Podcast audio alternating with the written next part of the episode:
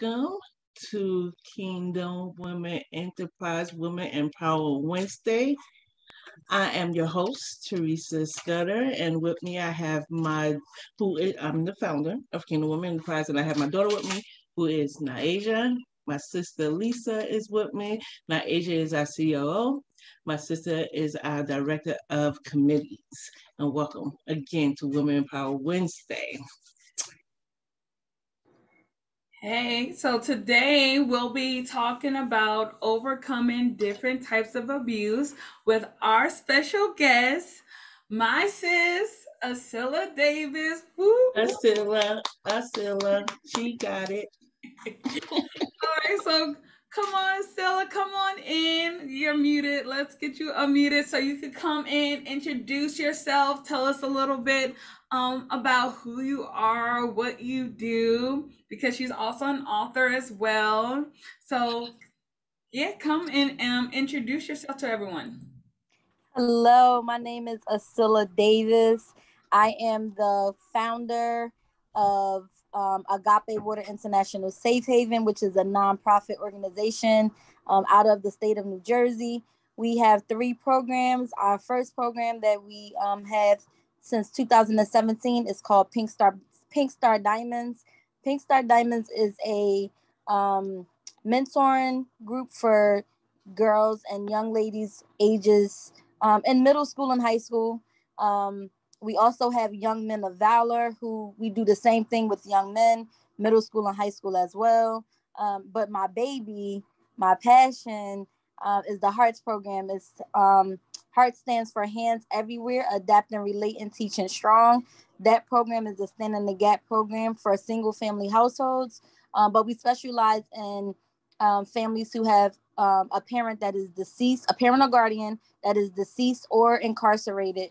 Um, but we stand in the gap for that parent. We may give the other parent a break as to babysitting, as to cooking. We may come in and clean um, just to give that parent that's there with the kids by themselves all of that time, um, just giving them a mental health break.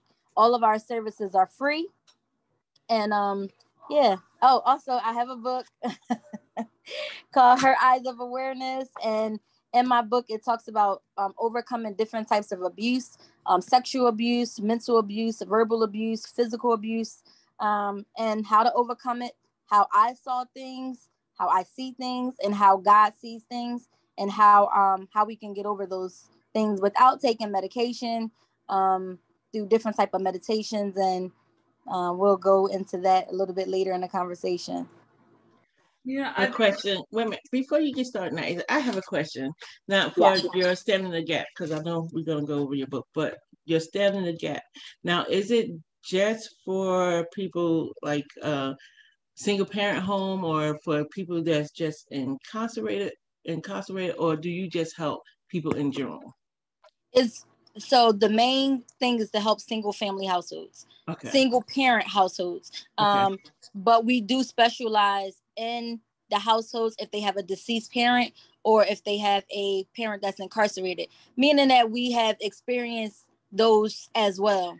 Um, okay. Having a deceased parent in the household, um, me and my board, somebody have experienced that, or having a parent that's incarcerated. But we all have experienced being a single parent as well. Okay. I think that's really awesome because um, I guess in society there's like this thing where like they feel like um people shouldn't have like parents shouldn't get breaks like you know them your kids you gave birth to them children you're responsible for them kids you know if you wanted a break then you shouldn't have had children but i think it's really awesome that you know you do give those parents a break because sometimes it can be overwhelming especially when you have you know, had a hard day and you just need a moment to gain some sanity, but you know, you, you, got little munchkins.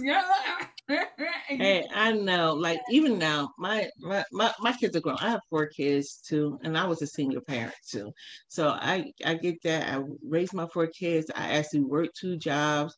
Sometimes they had to watch themselves. I give them money. I said, "Look, this is some money. Get y'all some dinner. I'll be back tonight." you know, because uh-huh. I know I, I know how it is. And like this is I wish this program was around when I was raising my kids. Because then they probably had a little bit better supervision. a little better supervision, especially during the times when you know, I had to work and I didn't have childcare or you know they are at that point now when they are a little bit old when they older and they can watch themselves, but still they still need that adult supervision around to mm-hmm. make sure that they're not doing things out here that they should not be doing. That Absolutely. kind of stuff, you know. So th- I think that's an excellent, excellent program. I really do. It one of the things that, that one of the things, Teresa, that you said was that you had to work two jobs, mm-hmm. right? So, you know, you work in two jobs, you come home, you're tired you know, yes. and you still have these kids. And the thing about it is, you might need a nap. You might just want to sit in a bubble bath for a couple hours, um, where we would take the kids and take them to the park. Um, we may, you know, take them to the park, go cook for them, um, take them to sporting events, um, things like that. Getting really to helping childhood obesity because we get the kids out. We want to get them out of the house. Mm-hmm. Um, so that they're not behind the video game, so that they're not behind the television, we want to our focus is to really get them out of the house um, into a sport into some if they like music um, whatever it is that they are interested in getting them out of the house getting them to some type of um, entertainment for them mm-hmm. where the parent that's home can have that break because as parents even if we have two family households we need a break even right. if it's two family two parent right. households but it's even more for that parent that is by themselves working doubles, especially look at all the prices of everything going up. Right. You have right. a parent, let's say you take a parent, a male or female, doesn't matter. They're doing double shifts to try to pay for rent, try to pay for food, try to pay for everything, and they don't have a break. They're falling asleep yeah. at work, taking naps at work just to get that mental break. Sometimes we need a mental break from hearing the kids say, Ma, Ma, Ma. Trust me, I know. you know. I know. You know it's a lot. Yes, because I know, like, with raising my kids, you know, like I said, they all grown outs and everything else, but even like raising them and everything, it's it is, and it could be very stressful, very very stressful too. You know, having to go through that by yourself, and you know, sometimes we don't pick all the great partners in the world. sometimes, you know, and then sometimes, you know, by the time you find out that they wasn't the greatest partner in the world, it's too late because you got the kids, and you know, and I'm the mother. I know sometimes in my mentality, I, I had these kids, and I know I have to raise these kids, and even if I have to do it by myself, I'm going to do it. You know that kind of thing, and I'm gonna do all that I can to make sure I keep a roof over my kids' head and everything else. And you do, you do be needing a break because I know there's plenty of times where I used to come home. I used to come home late. I'd be like so tired because I had to get up. Like one time I remember coming home, and I know it was nothing but God that really got me home. I was so tired that somebody thought I was drunk the way I was walking because uh, and I don't drink. I don't I don't drink, I don't get high or anything like but I was so tired. And they was like, You drunk, Andrew? I was like, No, I'm just tired. And then I, I get a couple of hours of sleep and then have to get back up and start that grind all over again.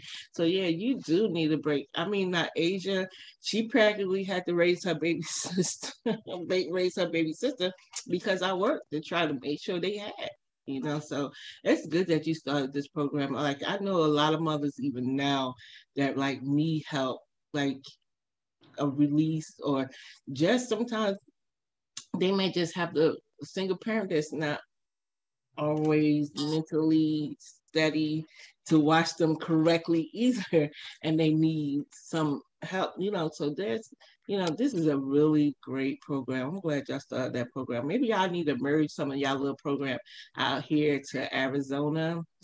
Because I got three little grandkids that y'all could take out because I get tired of babysitting, tell you truth. my daughter, my youngest daughter, have two kids, and she is she's she goes to school and she works. She go to school during the day and she work at night. So the burden of babysitting is on me or, you know, not Asia, whoever's in the house at the time kind of thing. And so we need a break just from babysitter. We need a babysitter to help us from babysitting.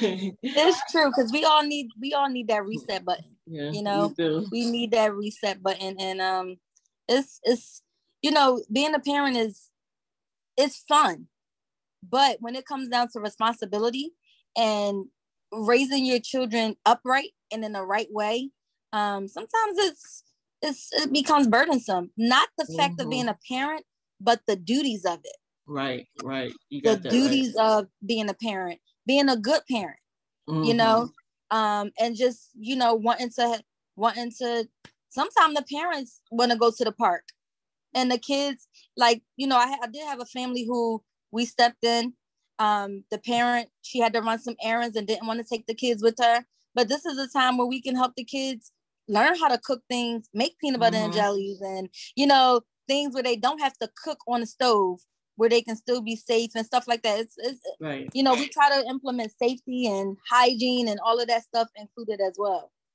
Yeah. I think, you know, a lot of um like parents and adults, they suffer with mental health issues in silence.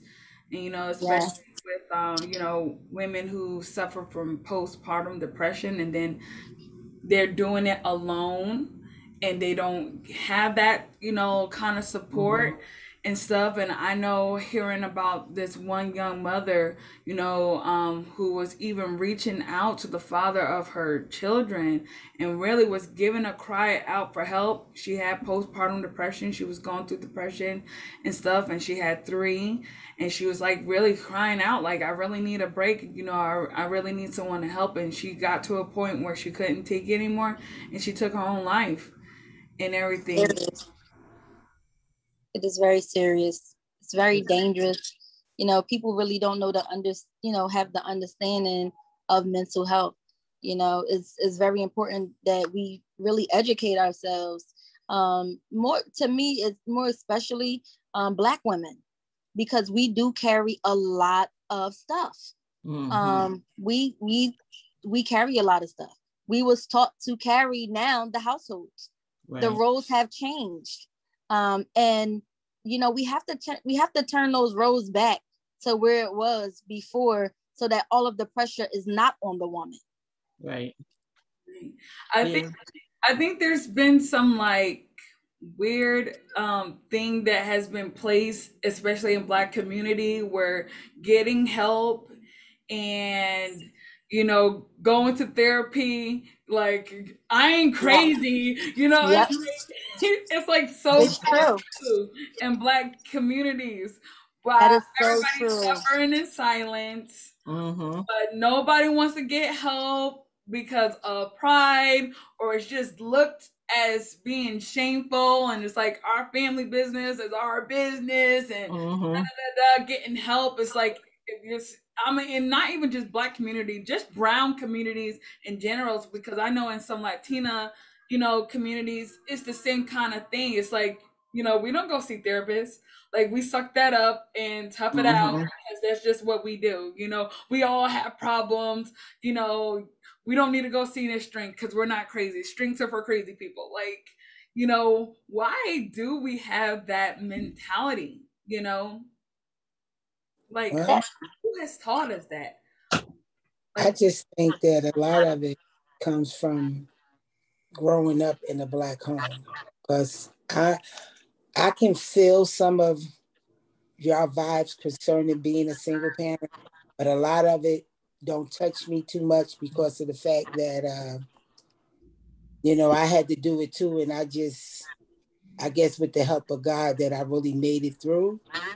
So it, it, it's a little different when it comes to me, when it comes to my children in a single home, because I did raise my kids in a single family home. But um, a lot of the struggles that a lot of other people talk about, my struggle was a was a little different. I'm not saying that I didn't have the struggles because I did have it, but um, I try to uh, limit the struggles in my life. You know, mine was mostly financial. It was really more of a financial struggle, but because of the fact that I was always uh, the oldest in my family, so maybe I knew how to um, organize things and make things a little more easier for me once I had my children because I went from being the oldest in the household to right into motherhood because I was a teenage mom. So I already knew how to, you know, take care of kids and do this and do that and do everything in the home because I was the oldest. And my mom put some of those burdens on me. So when I became a mom, uh, I already knew how to do those things. Mm-hmm. So it was really more of a um, financial situation with me, but even with the finance, I just learned how to take care of my business and whatever I had to work with, I worked with it, and whatever I didn't have, I just learned how not to have it and not to do without. So when it came to me raising my kids, I'm not going. I'm not going to say it wasn't a burden and it wasn't hard, but maybe I just adapted to, I just adapt to it. And it was just that you have to do this, you have to do this. Whatever you have, you take care of your bills, whatever's left, that's your that's your play money. And if you don't have nothing left, you just don't do it. You know, I didn't have no one to take, I didn't have no one to look out for my kids. So everything had to be rearranged. I couldn't work during the day because I had to stay home because there was no one that could take care of my kids and I didn't have the money to put them in daycare. A lot of the help that a lot of the young ladies have today, they didn't have it when I was raising my kids. They had it, but it was on a low scale and it was a lot of things you had to go through to get it. So I learned to just, okay, I can't work. So I set on welfare and I got welfare for my kids, not even food stamps. I just got welfare money. So once they got into school all day, then it was okay, now I could work. But then I still couldn't work during the day because when they got sick or they needed to come home, someone had to be there. So I had to learn that I couldn't work during the day. So I had to work night shifts. So I was home during the day for my kids, getting them ready for bed in the evening, and then had to be ready to go to work at night. And that was my routine until my children really were in junior high school, where I can work during the day now because they were old enough that I could send them home in a cab or they could come home and stay home until I got home. So a lot of the situations that a lot of parents go through now that are single parents, I did have them, but they wasn't maybe to the extent that most parents do go through. So my frustration may not have been as burden as a lot of parents deal with now. And then even when it comes to me, sometimes I have to really feel this compassion and really feel where this person is going through because of the fact that, like I said, maybe because I came from being the eldest of my mother and father children and being a parent at a young age, it just seemed like everything just flew from being the eldest and just being a parent, and it was just all blended. So it's it was like I'm just really doing the same thing, it felt, but it felt normal. my they're my children instead of my siblings. So a lot of things that I because my daughter she she has three, but I've helped her with all her children, babysit all of them until they got to school. Everything did everything for them washed clothes, got them ready for school, got them into school. I did everything. And now that she doesn't have that help, everything is so stressful for her. And I really believe a lot of it is stressful because she never even took the time to take the advantage of all the help she had to get herself into a routine for when she would have to do this by herself, that she would have this routine. And I think a lot of parents or a lot of single people don't get a routine. So sometimes things are really chaotic because there's no structure and there's no routine. And I always told her, you need a routine because if you don't have a routine, your day can get away from you. And before you know it, you've been un, had the whole day gone and you've never accomplished anything. Yeah, so if you don't have a structure and a routine, then you can't complete things. So even when it came to me, even watching my grandchildren, my sister know I had a routine every morning, and these wasn't even my children. My children grown, but I'm watching my grandchildren. So here it is. I'm getting up every morning at six o'clock, getting myself dressed and ready for when the kids get ready to get dropped off to me by 7 15, 7 30. But I'm still preparing things like I did when I had my children. But I Lisa, but but even even even in the routine, during that time when you had a routine, even with me, I had a routine with my kids too. But even with parents that have a routine and things that you know, like you get up, you got your little routine, you do this everything. Even in that, you still be like, okay, I still need a day off from from the from these doggone kids. you, you be like a whole that, zombie, like you're you just like do be needing that time, like a robot, just doing stuff out of just you know, you just come into a cycle of just doing stuff. Being just you do. Mm-hmm. But it's like now you don't have a life, you, you know, because and that's what it became because I never had I never had a break. See, I never had no one come and say, oh, I'm gonna take care. I had to take care of my kids. My mom was still working, my dad was still working, my sister and brother was teenagers in high school.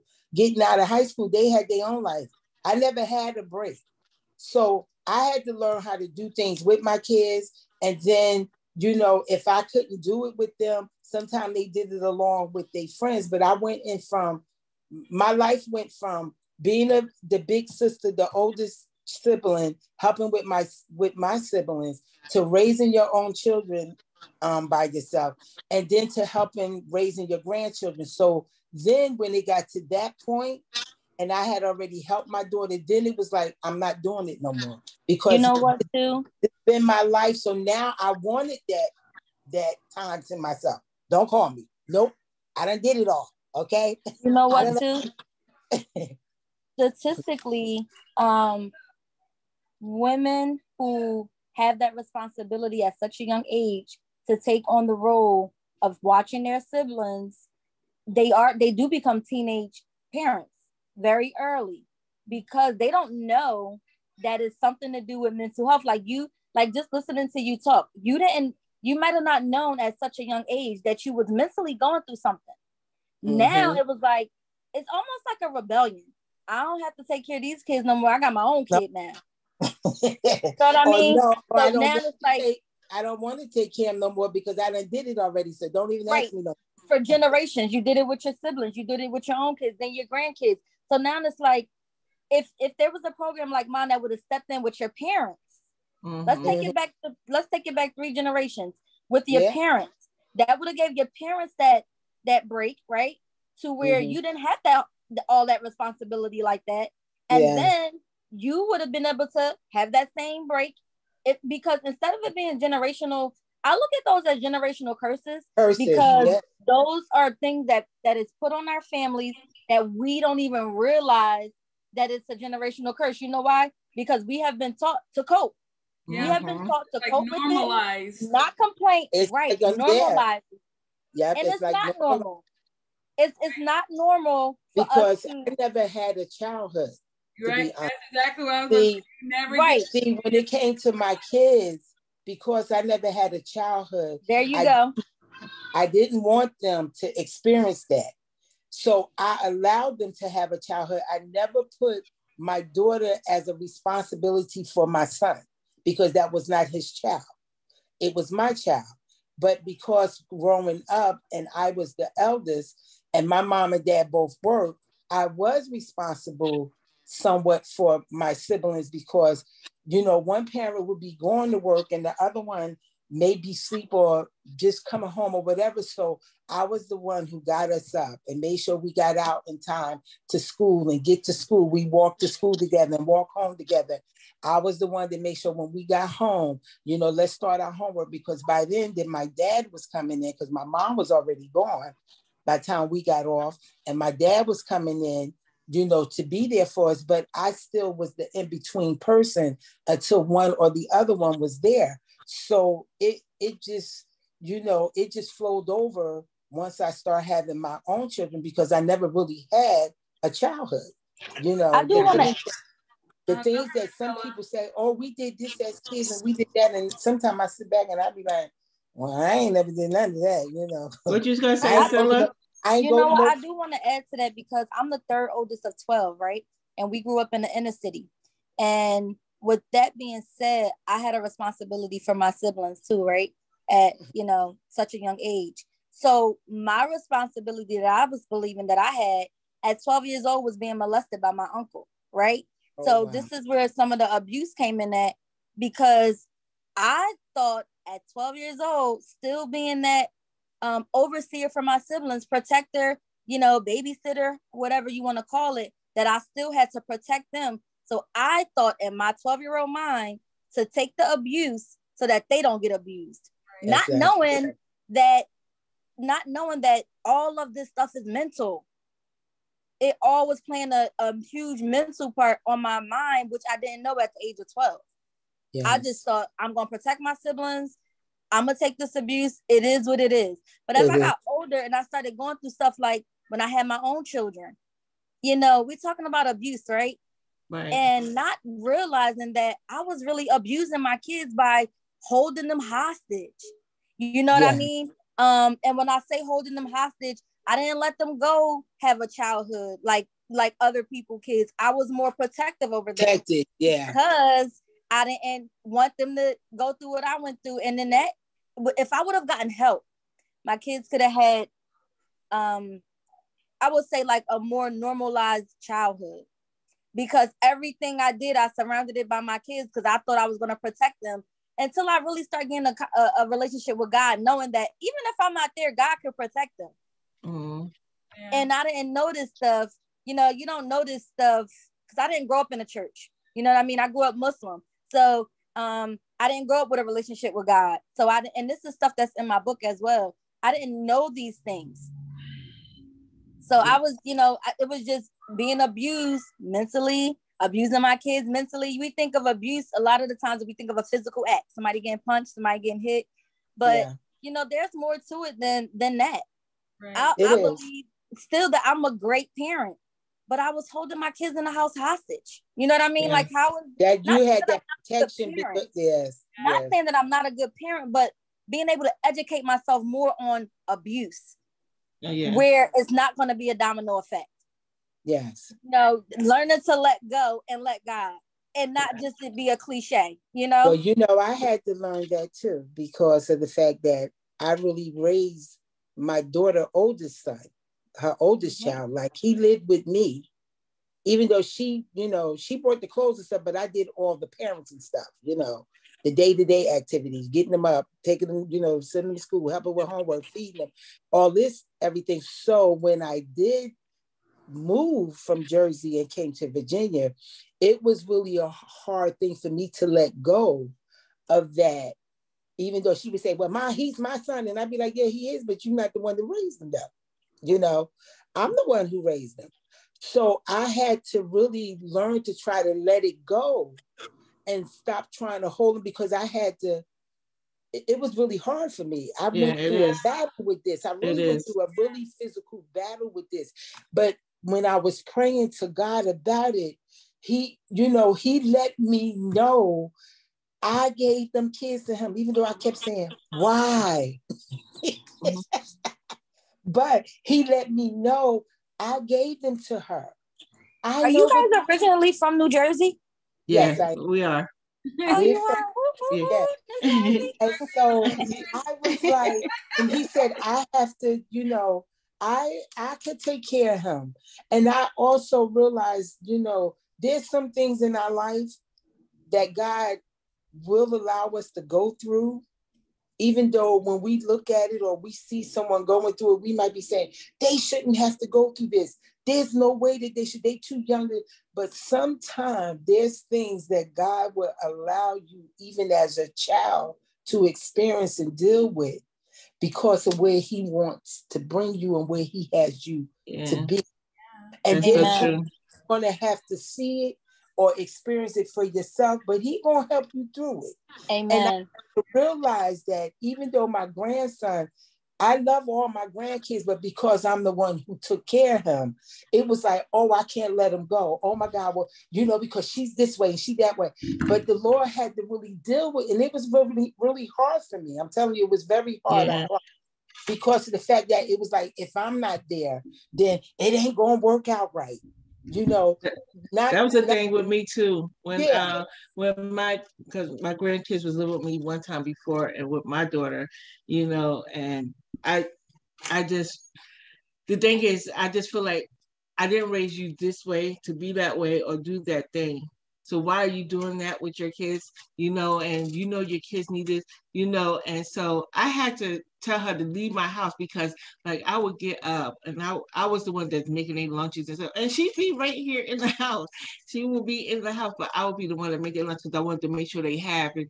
And and then I just realized that, you know, because they in my sight and I see this, it was adding more stress to me because I wanted to make sure they had their I had to make their bottles. I had to I was up in the middle of the night, three o'clock in the morning, changing their diapers while she laying in the bed with them and stuff. No. So so I had to I had to make her leave my house.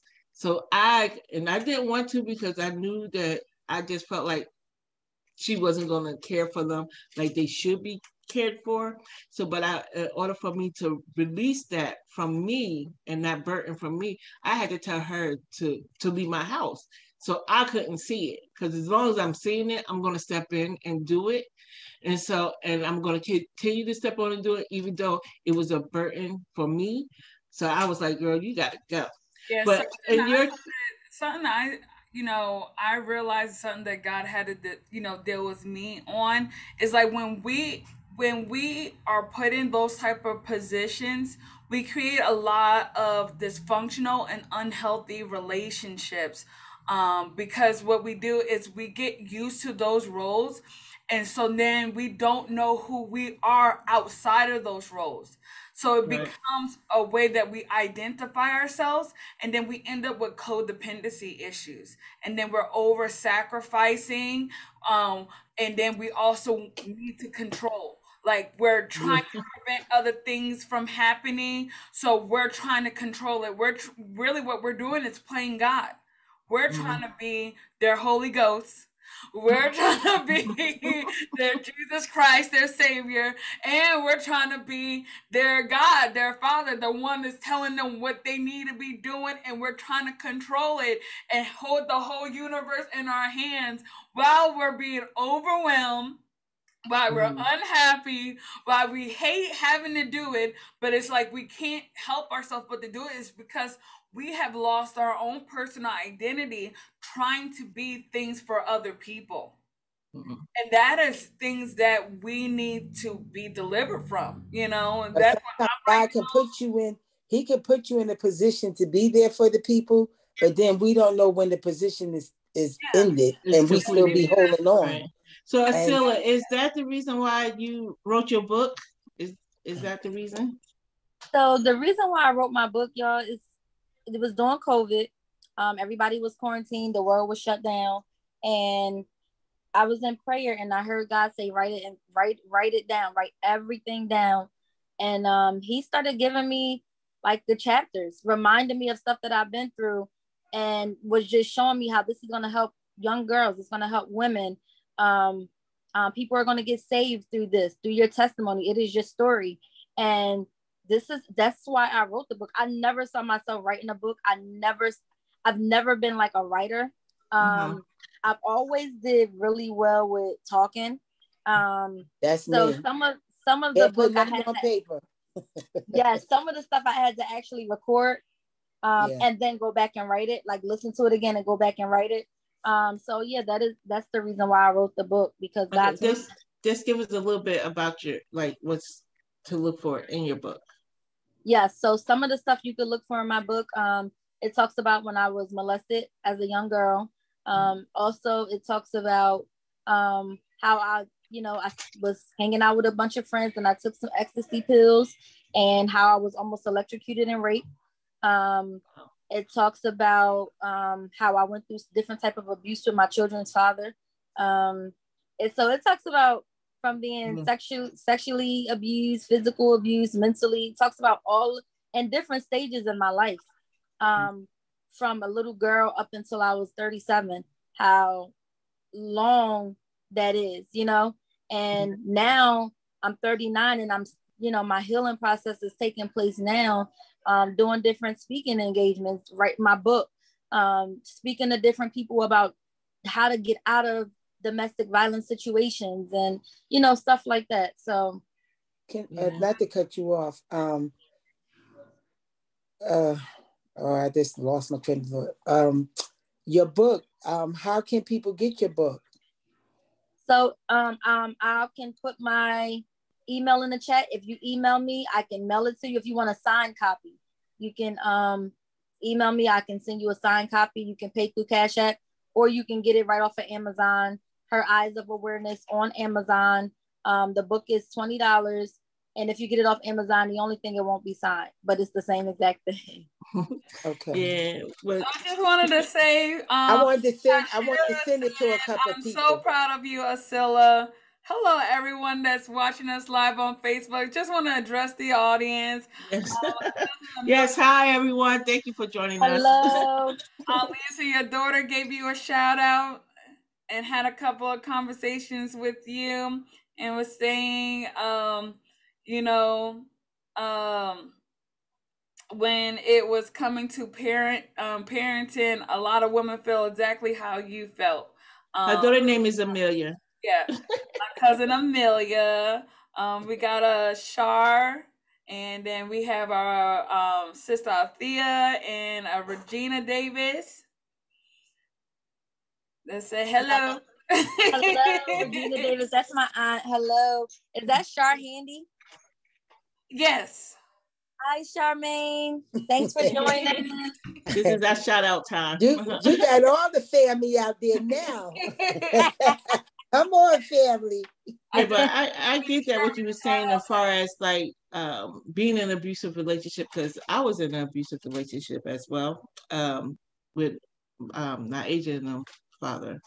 Um, I was with him for seven years, and like, uh, and we was actually engaged to be married, and the Lord was like, uh, like, cause I got saved really like when I was 15, 16 years old when I got saved. And then I stepped away from the church because Teresa wanted to do Teresa kind of thing. And during that process, that's when I hooked up with my agent or father. And the Lord even said to me then, He was like, if you marry, if you think things are bad now, how much worse do you think it's going to be if you marry them? And I was like, you know what, Lord, you're right. So uh, that's not going to happen. that's not going to happen. Okay. that's Heard not happening.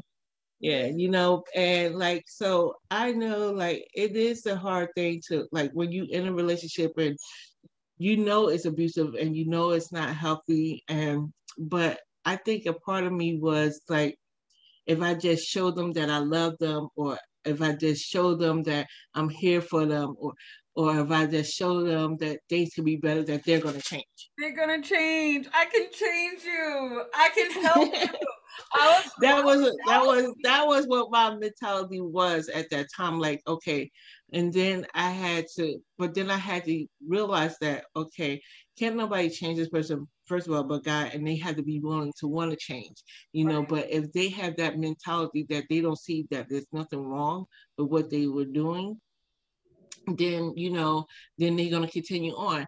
And I know that they didn't feel like anything was wrong because of the simple fact um, he even said to me that he he grew up like where his mother and stepfather would fight and things like that which his mother was more of the instigator one because the father never he didn't he wasn't one he was more like his stepfather was more defending himself because she was more of the abusive one which is was his mom. And so he was like and you know they would get into these fight and where people bleeding they clean up and then you know they'd be like come on let's go out to breakfast so he thought things like this that he was thought normal. things was that was normal. Like okay we can get into this tussle and fight and black eyes and bloody mouths and we just clean up and all is well and let's go have dinner. Me you the kids and stuff like that. I'm like no that ain't normal. I had to, like that's not normal no. You know my mm-hmm. mother and mm-hmm. father they got into they got into their arguments and things like that too. But even as a kid i was like that ain't normal for people. Who wants to wake up every day fighting and arguing? And then you know who wants to wake up like you know and get into this thing where now you know, I'm scared to go outside because I'm thinking you out there and you might attack me. You know, I could be walking my kids. Who wants to, you know, who wants to live their life in that in that mindset? No, mm-hmm. I was mm-hmm. like, you know no. People do that and don't even realize that they're doing because you know what? I was like, you know, like what um, Sister Asila was saying about how she was trying to protect her children, but the way that she was being with her children, I was being like that with my own self. I was being abusive with my own self. You know, I was purposely keeping myself in the house and isolating myself out of fear of people doing things to me, trying to keep people from hurting me.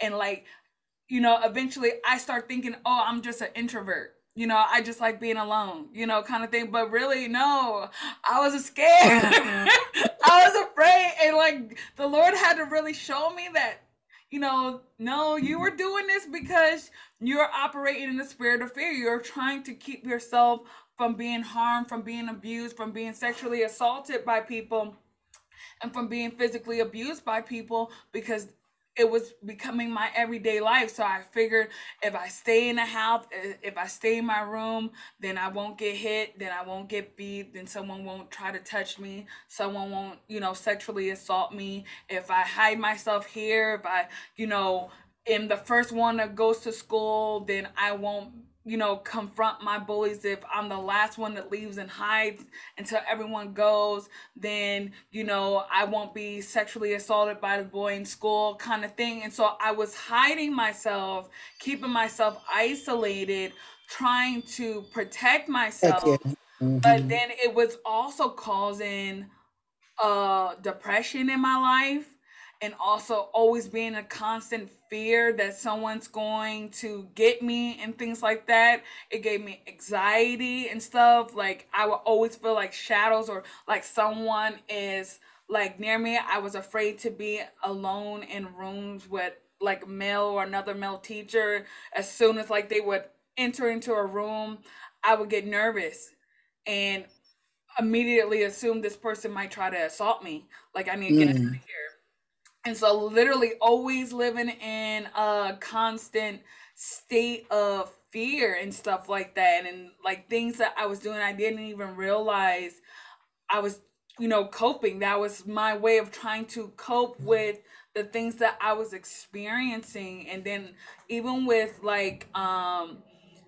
you know a lot of people will say like you know if someone goes through you know any kind of abuse and stuff like that that um you know that they should you know get over it or you know get over it quickly or you know sometimes like and i didn't realize that you know i experienced sexual abuse and some kind of abuse and didn't even realize it happened or i kind of like shield myself to forget that it even happened. Shut it down. Yeah. But you know that the Asia, I went through that process too because uh, I don't know what I was listening to. I was listening to somebody, and um, and then it just made me look back over my life, over some things and incidents that happened to me, like from when I was twelve.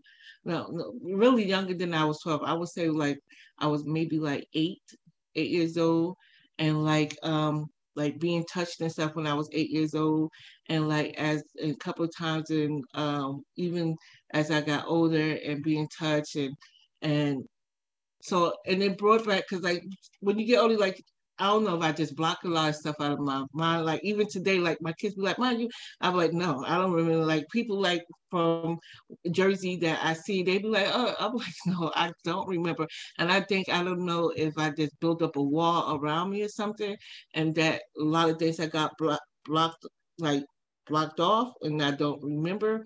But then like as years go by and certain situations happen, like I I start things start coming back to me, like things that happened to me when I was younger, things that mm-hmm. happened to me as I was getting older, and stuff like that, and like up until like maybe I was like a teen, you know, being touched and things like that, where like people had molested me, raped me, and things like that. And like I never told none of my family members about. I just kept it to myself because you just go on with life like normal. And I was like, and then the Lord, you know, really just not bring it to me. Maybe that's the reason why I get got into abusive relationship. That's maybe that's the reason why like there were certain people I dated, like even, uh, yeah, like like every relationships that I had, they were not normal relationships. You know, either they were abusive or um, they were alcoholics, drug addicts, kind of thing. And like the Lord is this like maybe because of those situations that is like bringing it up to me now. Mm-hmm. You know, mm-hmm. so it was it was a familiarness, like anything that was abnormal seemed normal because yeah. of what had happened. Yeah. But and and a lot of times these things do they you know we experience sometimes we experience things in our life that sometimes we don't tell our parents or we don't say anything to people and we keep it to ourselves mm-hmm. because we just feel like maybe it's better off not to say nothing or whoever the abuser was made us feel like we bet not say nothing and we grow up and sometimes your parents don't even know that you have experienced these things or these things has happened in your life. And I used to always be aware that when it came to my kids, because my mom, you know, she told us we didn't know when we were younger, but as we got a little older, like my mom used to always say to us that she was abused by her uncle and she was molested, her and her sister, who was real close. They were like two, three years apart, but he molested them too. And she had like a very uh, she had no respect for men's and she you know told us once we got older and she got saved and we were saved you know she told us how that you know a lot of the problems that her and my dad had when they was married it was because she had no respect for men's because of what happened to her when she was young and the abuse of her being sexual molested made her had no respect for men's even though you know, my dad wasn't abusive to her, whatever. He may have been a little ornery man, you know, grouchy, but he, you know, still is. Yeah, he he took care of home. He worked every day. He never hit on her, anything like that. But because of the things she went through, she never was healed from it and she really didn't get healed from it until she got saved and the lord dealt with her with these things and everything and so when she you know used to tell you know, she used to tell me a lot of it. And some of the ways that my mother act when she was married to my dad, I found out that a part of me had that kind of aggressive spirit that she had when it came to certain things. But when I got born again, I realized it was something that I didn't want in my life, you know. And I used to tell the Lord, I didn't want to be like that. Like I didn't want to have that type of disrespect or or anything because I I found it to be uh, uh, I don't know, it just didn't seem right to me, even though I couldn't pinpoint what that spirit was. So some of the things that she went through, it brought on that in her life.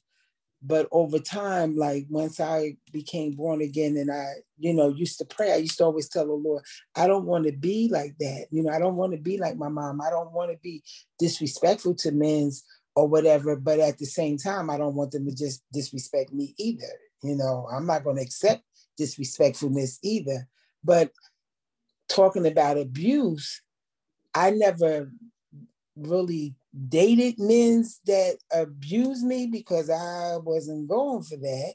But I did end up marrying a man who was verbally abusive, you know, when things didn't go his way or whenever, you know, he felt like that he wanted to just, you know, talk junk or whatever he felt like he was doing, he would be very abusive to me verbally. But even in that, you know, the I didn't I knew it was verbal abuse, but because of the fact that, you know, I, I could be quiet, but you catch me, you know, I'm I always got that fightness in me. So I wouldn't accept it from him, you know, and I would tell him, like, if you can't respect me, then you have to go. I'm not going to sit here and allow you to just keep, you know, bringing your whatever the issues or things that you're going through, you want to put them off on me because I'm not the one who's given it to you, I've done it to you, but you want to take it out on me. I don't want to accept that, and I'm not going to accept it. But I do know what it is to be in a relationship with people who who do, you know, verbally abuse you. Physical abuse I never went through, you know, and maybe you could call that verbal and mental abuse because sometimes, you know, when people do that, it can deal with you or mess with you mentally I just don't think that I dealt, you know, it bothered me so much mentally. It was more just that, oh, you want to talk junk, you gotta go. I ain't dealing with it. So to to really uh say um how I felt in it, uh I just, you know, always came back with something. It was like, oh, you want to talk junk to me? I can talk junk back, and then I can do anything even greater. I can get you up out of here and be done with you. So that's how I dealt with it when it came to him. But when the marriage was really coming to like an end, it was just like, you know, I just didn't want to deal with him no more because of of some of that situation of him, you know, being very verbally abusive. And plus the things that I went through with him, with him being, you know, on drugs and stuff. But uh, yeah. I just think that a lot of times things that we have have dealt with dealt with in our childhood, it tends to cause us to adapt or cope with or deal with other things or be attracted to other things in our life that may bring more harm. yeah, right. familiar yeah. And it just uh, yeah. normal, and we don't realize why we're attracted to it.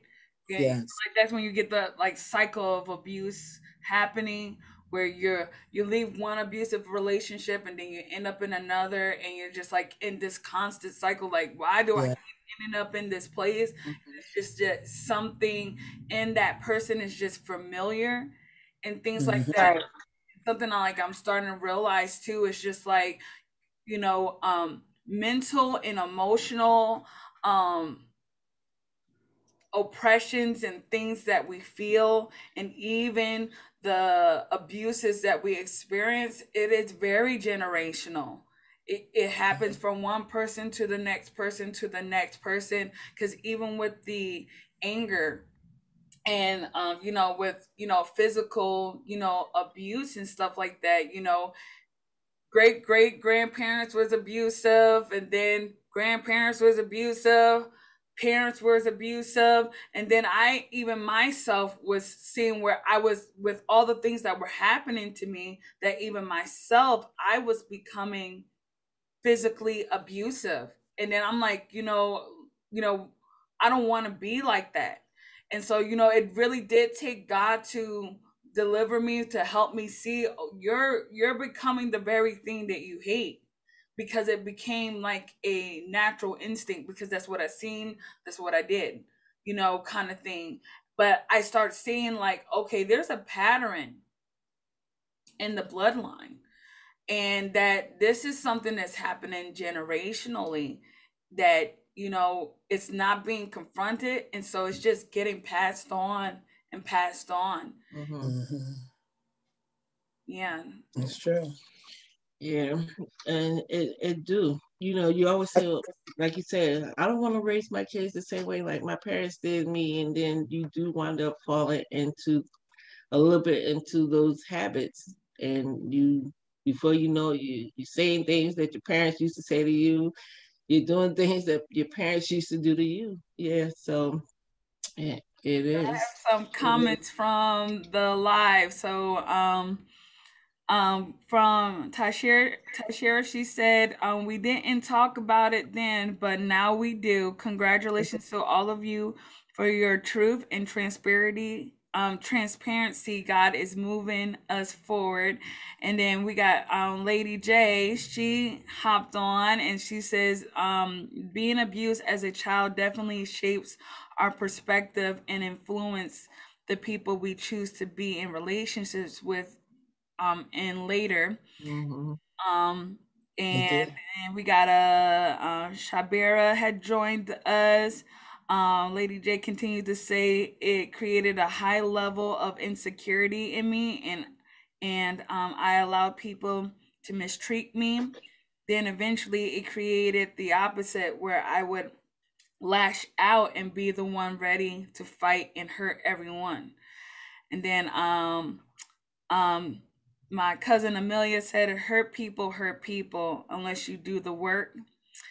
And then um, Lady J said, thank God for his healing and deliverance. He shows us ourselves and gives us understanding and why we are the way that we are.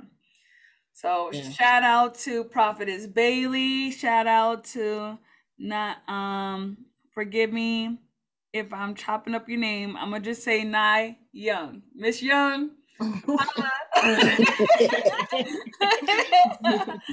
cousin Naima. Hey Naima.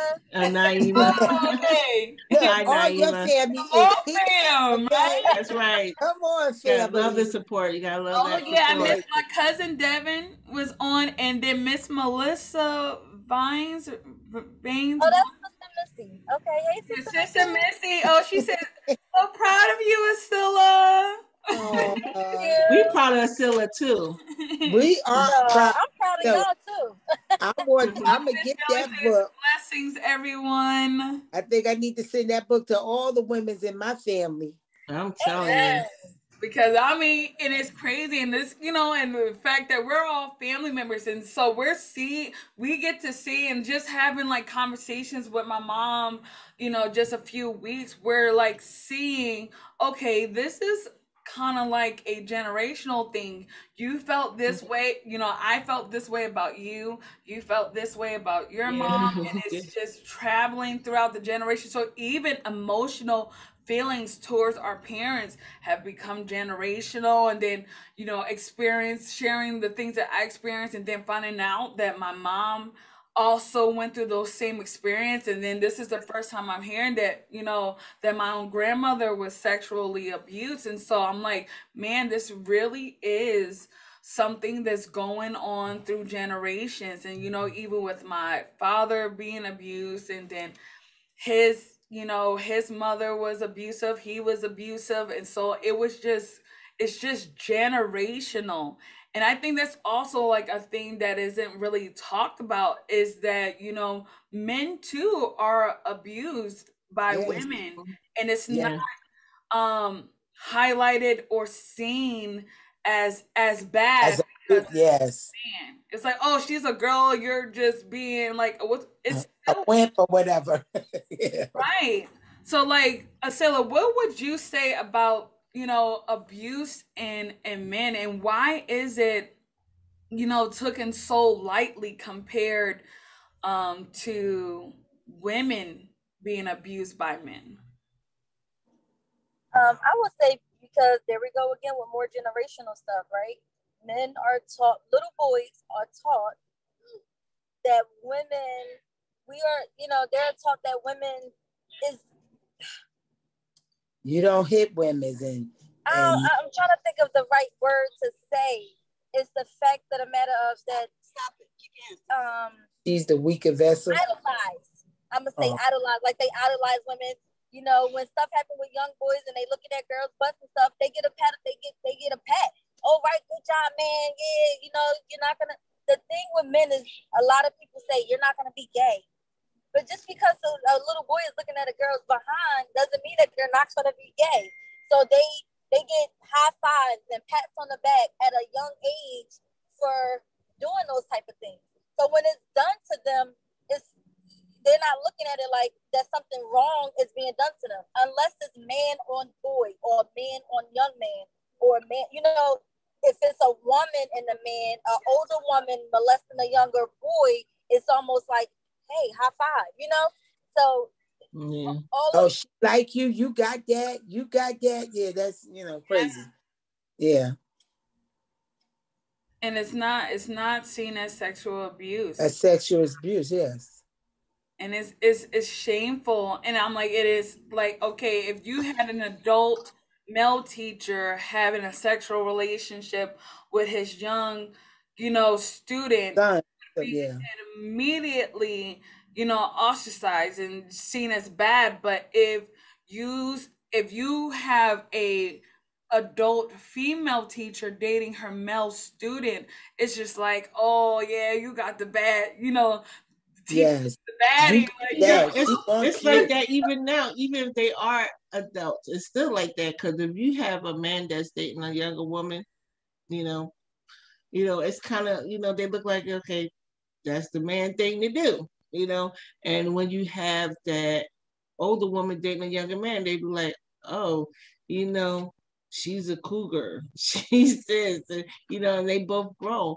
But I think a lot of stuff like that too comes from back in society when when when older men marry younger women at the, the age of 14 they be in their 20s mid 20s and they marry these 14 year old children and things like that i think a lot of that coming in that play too and but far as like women beating up on men that kind of thing too i think um it's not talked about because I think a lot of men are told to suck it up, men don't cry.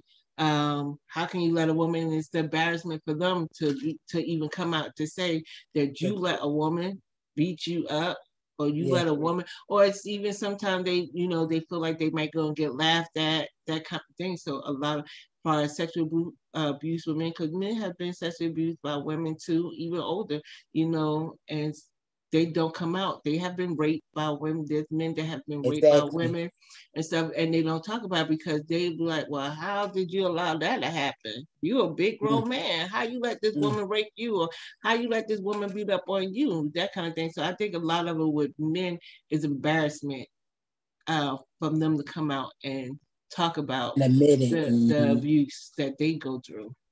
Exactly. Um, exactly.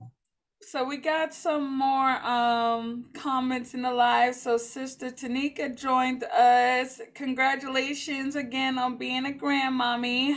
How you doing, Sister Tanika? Um, then um my cousin Devin says mental abuse also causes you to hurt yourself because you talk um take all the hurt in and build it up to where people, you know, kill themselves. Mm-hmm. Um Unfortunately, um, Sister Asila, her um, her service is acting up, and her phone is dying. her phone is dying. so we, we would like to say, you know, thank you so much, Sister Asila, for yes, thank you for joining us. us. Yes. Yes. Um, if you can, because she's still up here, so if you can still hear me, um, if you can just text Send the link. The link to um where you can um buy your your book where it explains more of her testimony and um you know um where she talks about the different different types of abuse and how to overcome those different types of types of abuse. Um so Mhm. that this way um we can I can drop it um hmm in the in the chat. But yeah i you know i find that you know people don't take it seriously especially when it comes to men they don't really think or see Yeah. it as abuse That is so important as it is if it was a woman. yeah it's like if a woman you know ties you up and took advantage of you it's like oh that should be like seen as cool but hmm it isn't it isn't cool and and it is mentally you know damaging you know i i Mhm. know men who were you know sexually assaulted and sexually abused by you know even girls their age and they didn't even realize how much it traumatized them you know Mm-hmm. that you, you know until you know i start pointing out um clear signs that you're traumatized you know because i know like for me when i was being you know i didn't realize it until you know recently you know when i was being sexually abused and stuff i wasn't taking showers. I wasn't washing up because just the thought of being naked made me scared. Um you know being you know being alone and naked made me scared. I was disgusted with myself. You know i felt myself to be um gross and didn't want to even touch my own self you know and then you know just experiencing certain abuse certain areas were just just to be in certain areas were very traumatizing to me and i you know didn't like being there. And so like when i would talk to you know certain certain um you know young men and stuff and i'm like you know um why don't you like bathing? And they didn't really couldn't understand why they didn't like bathing. I'm like have you ever been touched before? And then for Mm. to be honest and say yeah you know well there, you know this girl touched me you know back when we were like in class i'm like yeah you're you're it's a sign that you are traumatized and you Mhm. weren't okay what happened to what happened to you and it's okay Mhm. for you not to be okay with that Yeah, know exactly. Yeah. But you know of what? people. I also, uh, not to cut you off, Teresa. Um, that I also like kind of. Sometimes I think about it like if you find some people who have been like molested or touched or messed with when they were young or kids. Sometimes it seems like their appetite for sex is is like outrageous. Meaning that either they become over sexual, you know, like always want to have sex, even though they have experienced this, but maybe they identification or or their process of trying to get over it, they feel like, oh, this is what I need to do in order to get over what has happened to me. So it's like, oh, because you touched me when I was young and it was a violation to them. When they get older, they tend to use sex as a weapon or sex as a way to, you know, overcome maybe the hurt that they felt back then or, you know, the, the loneliness or no one defend me or protect me. So then they use the sex as a weapon. You know, you find like maybe they will, definitely you know, definitely. That was definitely the case with me. Um and i can i can honestly honestly say like for me it was like okay i was used to people sexually abusing me and sexually assaulting me. And so i was feeling like you know um i didn't have control like you know someone took something from me uh took a security and someone was taking control of me and so you know and then experiencing a lot of rejection and things like that so it's like okay, I felt like the only thing that people really want from me is my body. So if I give you my body, maybe you'll love me. If I give you my body, maybe you'll be kind to me. And then sometimes it was me trying to gain back the control. I felt like I lost. So it was like, you know, I would play mind games with men. I would purposely seduce them to bend them to my will to get what I wanted from them. And then I had to be on top. I had to be on, you know, in control of that so that this way I feel like I'm getting to Your control back. someone else. Yes. Because of someone doing that to me. Yes. Yes. Then, you know, I would get into relationships and stuff like that. And I would end up getting raped in relationships and not seeing it as rape because of the fact that okay i'm dating this person or we have had sex before and so you know maybe he didn't think you know i would start trying to make an excuse why when i yeah. told them no and they forced themselves on me why it was okay. Well maybe he didn't really think i meant no. Maybe it wasn't that serious. No he you know he took advantage of you. You told him no. You you made it very clear. I'm like the fact that you're laying there crying is a is a sign mm-hmm.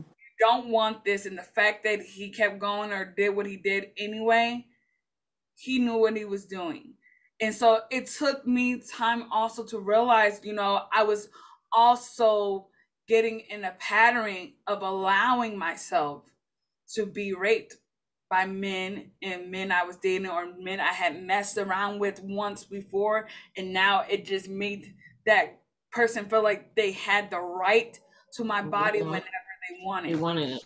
And I think I I think I when when my mother told me about her being molested uh, by her uncle, I don't know, maybe it, it built a wall up against me because it was like, you know, even if you meet someone for the first time, and if they just, you know, came to the left when it came, you know, like it was like if you just say you just met a person for the first time and you're going on a date and just say, oh, they took you out to dinner. If they even tried to make that dinner seem like, oh, because I took you to dinner, now you owe me sex. Oh, it was a problem for me. You know, it really was. It was a problem for me. And so I always had a guard up, like, you know, with it, even though I never was sexually abused, but it was just like, I dare you to even think that because you brought me a meal, you just assume that we supposed to go have sex. Okay, well, that's not happening. And, you know, I didn't ask for this meal. You offered it. So I don't owe you anything. I didn't know. You know this wasn't a, so, this wasn't it, it, it was a, it was not an agreement. I did not sign up for the contract. yeah, so so anytime anytime a man even attempt to do that with me, it I always was like, you know, um, oh no, that's not happening. So anytime I went on a, on a date with a man or anything, I always made sure I had me money to get myself back to where I needed to go. Case he wanted to act stupid because he wanted to think that because he took me out to eat that we was going to the motel or hotel or whatever you wanted to holiday in, and we wasn't doing that. I can get home because I never would put myself in that position because I was in that position one time with someone, and I was like, "You could go." because I can get me home. Mm-hmm. Believe me. So they left. And I was like, goodbye, because we are not going to the motel because I had no intention on going with you.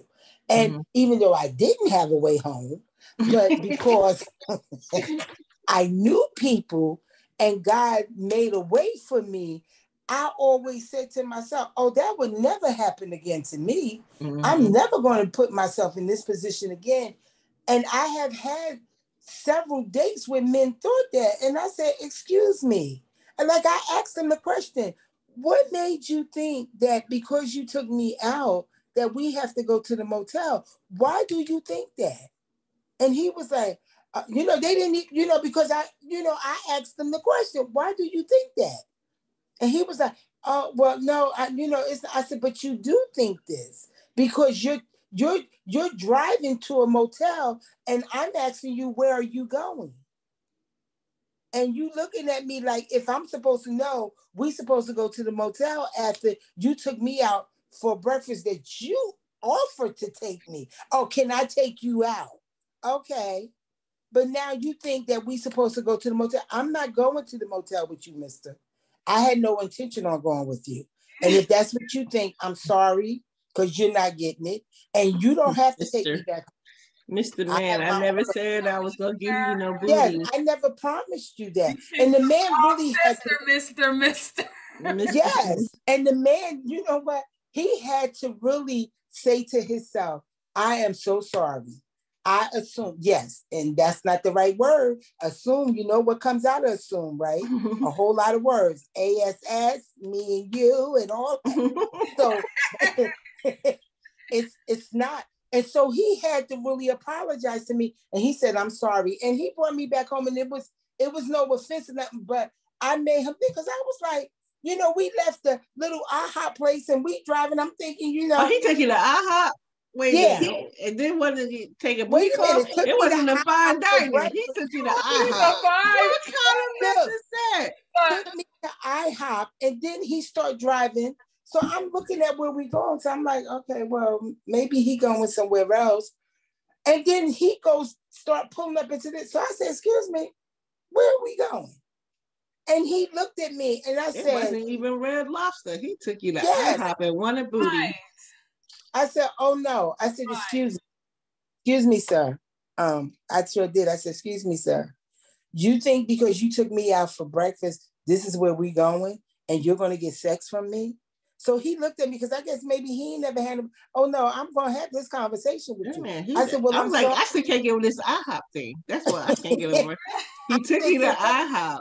Are you hungry? he took you to IHOP and then expect for you to give up some booty with an IHOP meal. It wasn't even fine dining. Like, no. you know, it wasn't even, was, you know, Lady J said, no, not IHOP. Yeah. I mean, it wasn't, it wasn't, it wasn't even Sizzlers. He didn't even take you to a buffet. He went a buffet. It's all you can okay. eat. He took me to IHOP and was pulling up into the motel, and I said to him, Oh no. Wait a minute, and then it was a motel, not even a hotel. So then he really thought you was cheap, didn't he? Because he took you to IHOP and he took you to a motel. What, that um, when I got finished with him, he nicely brought me back home and I did not go. Amelia said, no "Run, Forrest, run." And then so Tanika said, "Wait, wait, say, unlimited pancakes." He didn't even get the unlimited pancakes. He was trying to get her unlimited pancakes. he was trying to get her muffins. You know what? I was told on a date before too that all to have muffins. This guy told me on a date before that all vagina has a price. What? Yes, he was. Oh, he was like, you know, of course, I buy you things, get you what you want because all all vagina has a price. I mean, you're never gonna get the cooch for free. well, literally told me that. When and he realized you can't take nobody to IHOP and take you go get some. Because he thought I had the vagina cooch. Um, it wasn't. He said it was not even. Cooch, okay? It wasn't even a buffet. It was IHOP. At least you got I have because I was getting a a, a a a McDonald's. That's what he was trying to say. He was trying to tell her I hop. that's what he was. That's what he was trying to tell her. He was like, "Girl, did you not get the vision?" I hop on the I hop on the poo poo. Look, he was like, "Do you not get the vision? I hop into you, girl. I hop into you." no, and that always been very irritating to me. Like when men want to address you or want to just picture in their mind that anything that I do for you, or oh, the next thing is now you got to please me. Oh well, that it's a problem for me. Yeah, well, at least he took you to IHOP because a lot of them know you want to do that. These days, they don't even want to feed you. They just they just want the buns. They don't even want to feed you these days. No. Well, at least I don't. got fed, but my thing, they, he thought I had the McDonald's cooch. So Look, he took her to the dollar menu. He said, "Girl, you Get what you want off the dollar bill. You can get anything. Now you milk. you get anything here for three ninety nine and under. Look, Look, he didn't even get her the five dollar bill pack. He was like, like five dollar combo. He gave her the dollar bill. He said you get one burger, one drink, and one fry. That's it. That's only three dollars. I said three ninety nine and under. Oh, oh no. I just Oh, think my that goodness. I think it's so disgraceful and so disgusted, and it, it always been a problem for me for men to even like just suggest it, even even if you're not saying it out loud, but just the suggestion because it's not like he said, "Oh, can you know, you know, after we eat, you know, I like for us to spend some time." together." No, he just pulled up into the, to, and I was like, "Well, where did we go?" He said he had great expectations, okay? He said he was gonna name it and claim it. He said he had But see, my whole thing is, I, you know, when people I mean he said you got the two for one special. look, I give you a bill. assume sex with a date, it turns me off. It's just something in me that clicks, Mm. and it's like you can keep your meal, sweetheart, because I could take my own self out to eat. And if that's what you think, you might as well He said, but he bought you some IHOP and he gave the waitress a tip. He wanted his tip back from you. Okay. He said, because you Yeah. didn't put nothing out on this meal. So he not. wanted his tip back. He said he If you put want to date- all graphics, okay? And it's time to put out. Look, I mean, he said he had the nerve to speak it into existence. speak it into existence. He Look. was trying to speak. He wasn't speaking into existence. He was driving it He into was existence because he was driving her to the exactly. motel. But when I got finished with him, when I got finished with him, he had no words. All that man could do was bring me back home. And I meant it. And I told him that you ain't got to bring me back home. You can leave, me right here, baby, and go about your business. You don't get enough to tell people to leave you right there. let me tell you something. Believe me, I have a way to get back home. Cause He's see, like, I don't want right to get in here." the car with you and then you be wanting to fight me. Cause see, that's gonna be a whole nother level. So What's that saying? Your mom said, "Don't talk if you don't don't talk that you don't cash a check that you what is it? What's that say? don't Don't write a don't check write that your butt can't that your cash." butt can't cash. Exactly. exactly. And let me tell you something. We would have been we would have been tearing up something too. Because I'm He telling you, said he the would Lord have said keep. I mean, he said the Lord said keep. He said that the he said the Lord said keep the faith. You will have what you say. So he said he said he was believing that he was gonna believe and receive that he was gonna get some boot tag. No, and, and no, it was not. And don't even come that way with me. So if, if that's your, if any man want to date me, he know do not come that way because the first time you come that way, Lisa done already shut down on you, and she already They- got her. they- they- here's your here's the application. Listen, um, no That's booty right. on the first date. Do not take me to right. IHOP because we're not going to I, no motel. I never was a person who wanted to have sex when I first meet you. That is not my forte. Even when I was a sinner and didn't know Jesus, it was like if you right. came that way with me, it was a shutdown for me, and it was like go to somebody Mhm. else. I don't want to be bothered. It It was off when they conversate I- about. We're like, we only been talking for two minutes and already. Oh no, you got Don't go. don't even come that way to me. And now that I know Christ, don't even think it in your brains because it Mhm. ain't happening.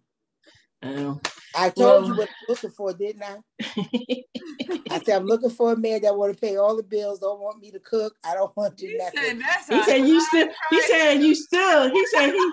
Look, he said you still want him to pay for everything and still ain't trying to give up the booty. He was like, oh my goodness. I said, Lord, maybe that means I'm gonna just be alone by myself, just me and you. Cause look, all right, I done told you what I'm looking for. Okay, Oh so my if that ain't if it ain't out there, I need the Lord to create them for me. Amir Oh, said boy. they think sex at first sight is it, especially now in 2022. Sex No. at first sight. It's not love at first sight. It's sex at first sight. exactly, exactly. No, and, and and I'm not having it. No. yeah. So Lady J said Oh, he had those expectations because so many women are are of the same mindset, and it was me too for a while. But I thank God for I thank God I came to be came to my senses and realized my worth. It was what you can do for for me. Yes, and it is like that thought that because a lot of like, what can you do for me you know, Yes. and you know, It was wine and dine me, and then we, you know, if you wine and dine me, then you know the next thing was, oh, I sex you up. I just never been. That ain't you never listen been to my that song forte. too much. I want to sex you up. No, Um, that, somebody had never that been song on replay. I want to. Cause it, it just always. I don't know. Maybe God put that in me, but it, it's always been like I, I don't like that, and I don't like that's for men. I don't like for men to degrade women's in the public. Even if I'm your woman, do not touch my backside and don't be feeling on me outside. That is, oh, do you want me to get? You don't want nobody smack you on the booty when you're in. No, don't don't touch my no. And even when I was married, I used to tell my husband, I'd be like, do not touch my backside when we are. Don't be rubbing on my butt. You don't be having to do all those things. That's privately. I don't like for people to do it in public. I don't. It bothers me. And when women's oh, allow their men to do it, it, it- it's a turn off for Been me. married to me on Lisa because I'll be the offender, okay? Because I'll be slapping Chris's butt all For Chris, Oh my for Chris, public. I don't do that. lady I say because that's that. low self esteem will have No. you doing and allowing some crazy stuff. That's true. When you have low self esteem, I don't it like will allow you doing a lot of crazy stuff and I used to giving up a lot of things and doing a lot of stuff that because he did that one time, and I said, "Please don't do that." I said something goes through me when, when that happens. I said that's private between me and you. Rashad, uh, What we do in the bedroom, that's between me and you. People in the street don't have to see that. You, they know I'm your woman. I'm with you. Rashad said that Rashad said you look like Aunt Gail. What? Rashad, he said you look. He said Lisa, you look like Aunt, Auntie Gail. She did. Yes, she does.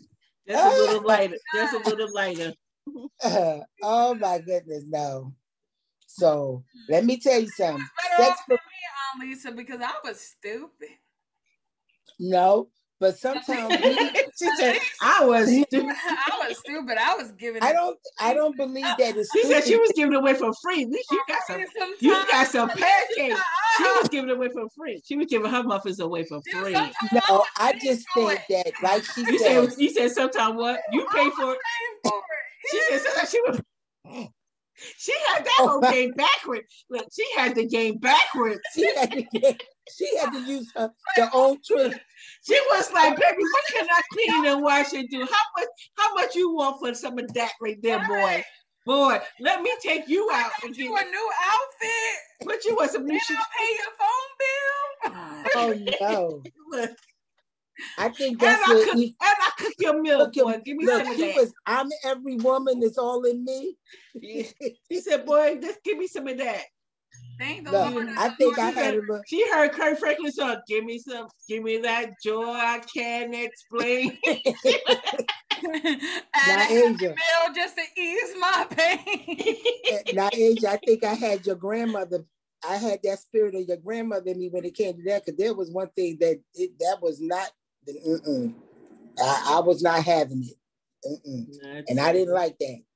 I don't like for people to do it. Mm-mm. Don't even Well- come start talking that. You start talking sex, that's the wrong way. I tell you, but a lot of people do use sex as a use sex As as, a a weapon for weapon. everything. And They I never use sex as a I weapon. never liked that. I never liked because I felt like it was always like a degrading to women. It's like you feel like that's all a woman is good enough for you is to just give you sex. Like there's nothing else about me that you know you may want or see. The only thing that I'm good for is just to give you sex. And it to But me, so I think when uh, when men think that way, I think when those men that think that way, they don't see, be like, okay, don't look at you and be like, you know, this is something. uh, Well, for one, a lot of them is worldly men; they're not saved. So, of course, that's the first thing they look at is the outer beauty, and then they want to, and then that's what they have their mind on. They think about that, and you know, laying down with you or being with you, that kind of thing a, a lot of men don't look at you and be like, okay, how can I build with this person? How can you yeah, know, look at you and mm-hmm. be like, you know, she got such a sweet spirit, you know, that kind of thing. They don't she's look at they don't- or but, whatever. but only ones that look at you like that is those that really listen to the Lord, the ones that have a, a relationship with the Lord. If they don't have a relationship with the Lord, they're not going to look at you that way. Exactly. You know, some of them the first thing they're gonna look at will be like, that booty is banging, you know, and I need to get into some of that.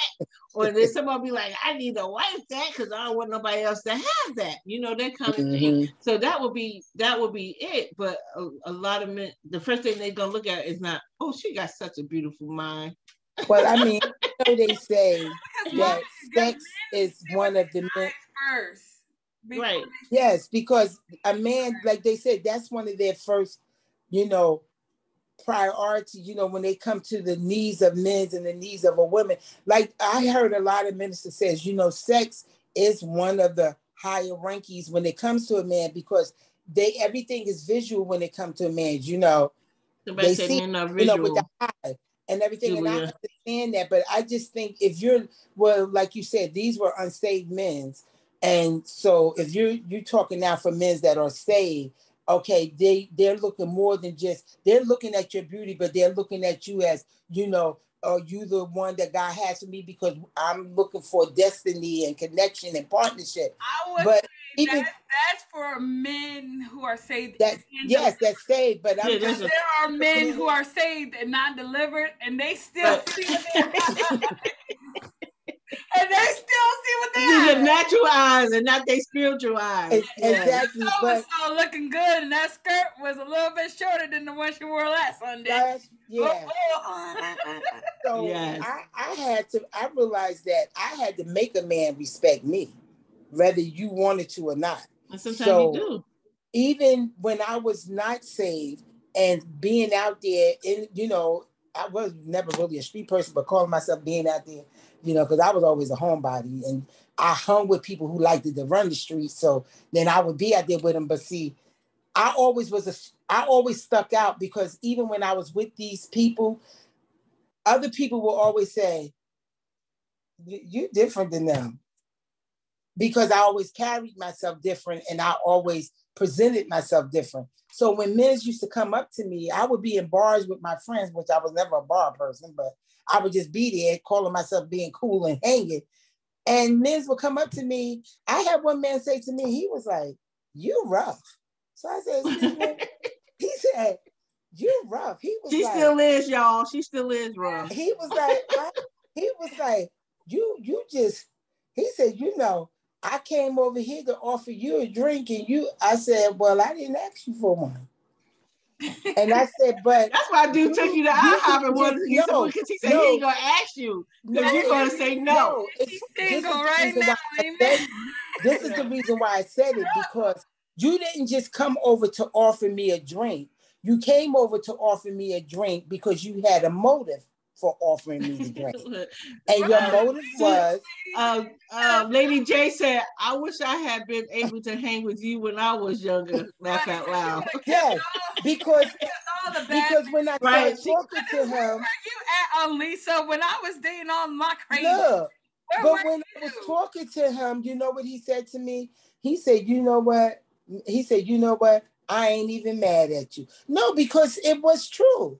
Like you can not I'm just sitting there minding my business. My it's my friend that I'm with. She all of the, you know, with the man, and you know, that's what she was there to do. It wasn't me. It was that was my not my oh, forte. Oh, we gotta sell it back, yeah. And and he he said to me, You're right, because I seen you sitting here, uh-huh. and you know, I thought if I get you a drink, that maybe somehow, some way that me and you would, me and you could get together. I said exactly, and that was look, he wasn't even trying to offer you no food. He was just wanting no. to get you drunk. But, but then when I start talking Let to me him, get you something to drink so you hydrated. So when we get down to business, you won't you won't be, won't thirsty. but he, I just want to say sorry, ladies. My phone died. My phone died, and then I have was having service issues, so I'm in a place where it's quiet now, and I got some better service. Oh, and a phone and a phone charger, y'all. I had to get a phone charger. This was crazy. Well, you know, our conversation diverged from abuse to um, um know, pretty much knowing your worth and not letting men take you to IHOP and thinking they can take you to the hotel. I know that's right. You know, and, and also it don't turn to don't let a man buy you one, two drinks and think you can take me to a hotel. Look, so I'm just telling you. I feel like, look, you, uh, Lady J say, sis, um, you you missed out. That's what Lady J said to you. I'm gonna go back and re- I'm gonna go back and replay it on YouTube. I, like, I like these conversations always go left. They always go crazy. I think we needed your we needed your uh, uh book anyway. Amen. for one minute. Because you know what? I feel like also and that confidence that she has also may have derived from the fact that those insecurities weren't planted because of being sexually assaulted because i believe also when you have been sexually assaulted when you have been mentally emotionally abused and stuff and you have begun to see yourself as less you do begin mm-hmm. to settle for things. You just you know just tend to just do things just because you just think that you know well this is just how it always like was or whatever the case might be. And so you do begin to devalue yourself in in mm-hmm. relationships and you don't really you know see your worth sometimes and then you you settle for behaviors that you shouldn't um you know you accept relationships that are not beneficial to you or help you and you get in relationship with men that aren't good for you and sometimes you don't have that you know confidence to really you know um do things the way like Aunt Lisa do. Mm-hmm. but you can't say facts. She said facts. Because you'd be like, you know, you'd be like, oh, you're actually you're like paying attention to me and you just you actually see me and I'm not like, you know, someone you're just trying to force. You know, I guess for me it was just like, oh well, at least you're not trying to force yourself on me. You know, at least you're having a conversation with me, you know, and I'm like, you know, to even have a conversation with you, especially when you've been abused or, you know, called out your name or seen as unpopular, which was definitely my case as, you know, uh as a youth. You know, I wasn't, you know, I was always like called ugly or things like that. Yet these same people who were calling me ugly were sexually assaulting me behind closed doors. So it's like, you know, I just didn't see myself worth anything. And then it was just like somehow that all that sexual abuse became an addiction for me where it was like you know where where i started wanting to control it so bad and feeling in control and seeing how much it can make someone do what i wanted to do and started feeling powerful in that that i became an addict. You know it was just like you know if you're not down i and i start becoming like a guy. You know, I would literally date people and date guys, and they would be like, "You act too much like a guy for me." but with the N word. Mm-hmm. you know, you act too much like a guy for me, or whatever the case might be. And I did. I started, you know, like, well, maybe I need to become like a guy. Like, you're not going to use me, I'm gonna use you kind of thing. And then it was like, well, if you ain't trying to put out, why we even in this car? Why we even having conversations? So now I have guys like I, am like, what you acting all vulnerable for? Like you should know what we already came to do. Like if you're not trying to put out, like why are we even here? Like Oh, yeah, I would, I would like really, I would be mean too. Like, uh, I'd be ready. Tell Lisa, you're on mute, Lisa. Lisa, your thing is me. That's the yeah, form of abuse too, because she start becoming like the abuse. Yeah, I did. She became crazy. That's what she became. Thank the Lord. she became not only crazy, lustful crazy at that. yes, I was like, I would tell people, I'm like, I became almost like a whole succubus because I'll be like, I'll be ready to fight you. Like, wow, you're not trying to give me none. Like, what? I think with me, I had a totally opposite effect my thing was I think I was more of let me help you. I think I had a problem with trying to fix people or like wanting to be that person. Not so much fixing them, but always want to be that person. Let me help you. Yeah, let me let me help you get the wounded, the wounded and downcast ones. Yeah. See, I went through all those phases. The knight in shining armor complex. that I need to be a man now. And then also that's when I got into, you know, my homosexual relationship. Now it's like, oh, I men are evil. And so I can love you better than a man and then I became trying to be a man, totally just engulfed myself and trying to be a man. Matter of fact, my sister and my mom, we were all talking about that other, um, what was it, yesterday or the day before yesterday? I think it was the day before yesterday. And like my sister didn't know that, you know, even after I had got saved, that I was still doing, I was still in homosexual relationships. So when I was like talking to her about it, she was like, girl, you transformed into a whole man in front of me. She was Like, I was like, Tyrone? Who's Tyrone? Yeah, she started calling her Tyrone. She was like, she really took that saying, you better call Tyrone to the heart. Yeah, I literally became Tyrone. A whole nother like persona. I had a whole nother persona, a whole nother person that people did not see. You know, I mm. fluctuate in literally multi multi personality disorder. Is that why you feel like you need to be my man? Yeah. Yeah. I'm serious. Um, we had this conversation like two did. weeks ago. We had a, this conversation because um they um some classes that she was taking and I happened to walk in. I had the doctor's appointment when I got in the car. They was talking about it and I was like, um, I was feeling the same way, like always having to do everything perfect, everything right and stuff. And so we got to that. And I was like, I felt that way because of the simple fact that I always felt that uh, everything I did, everything that I did, that my mother, I could never please her with things that I did. I just felt like I could never please her with what I did. You know, I just felt like it was, I felt that it was always, I felt like not my sister don't know it that, but I always felt that I would she would pin me and her together. She would say things like um like we was working and I had brought me a refrigerator and stuff and I brought me a bedroom set and stuff like that. And I stopped buying my own food and put my my food in my refrigerator.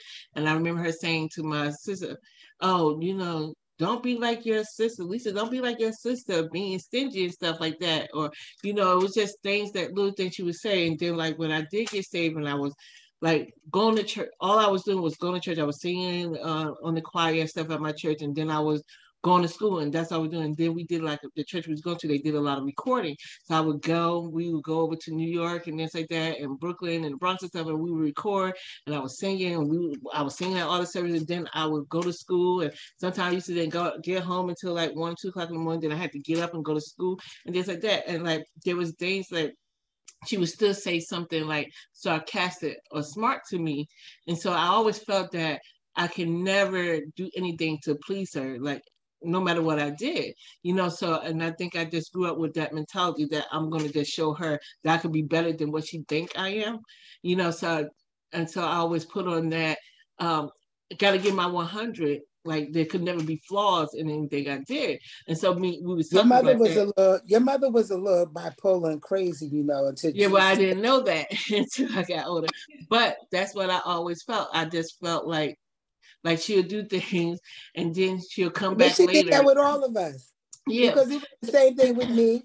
Because I always felt like, you know, I was the messed up child oh, you got pregnant at young age. You know, Teresa was a little older, you know, but I was the one who everything was wrong because, you know, I was a teenage mom and, you know, and it was this, or it was that.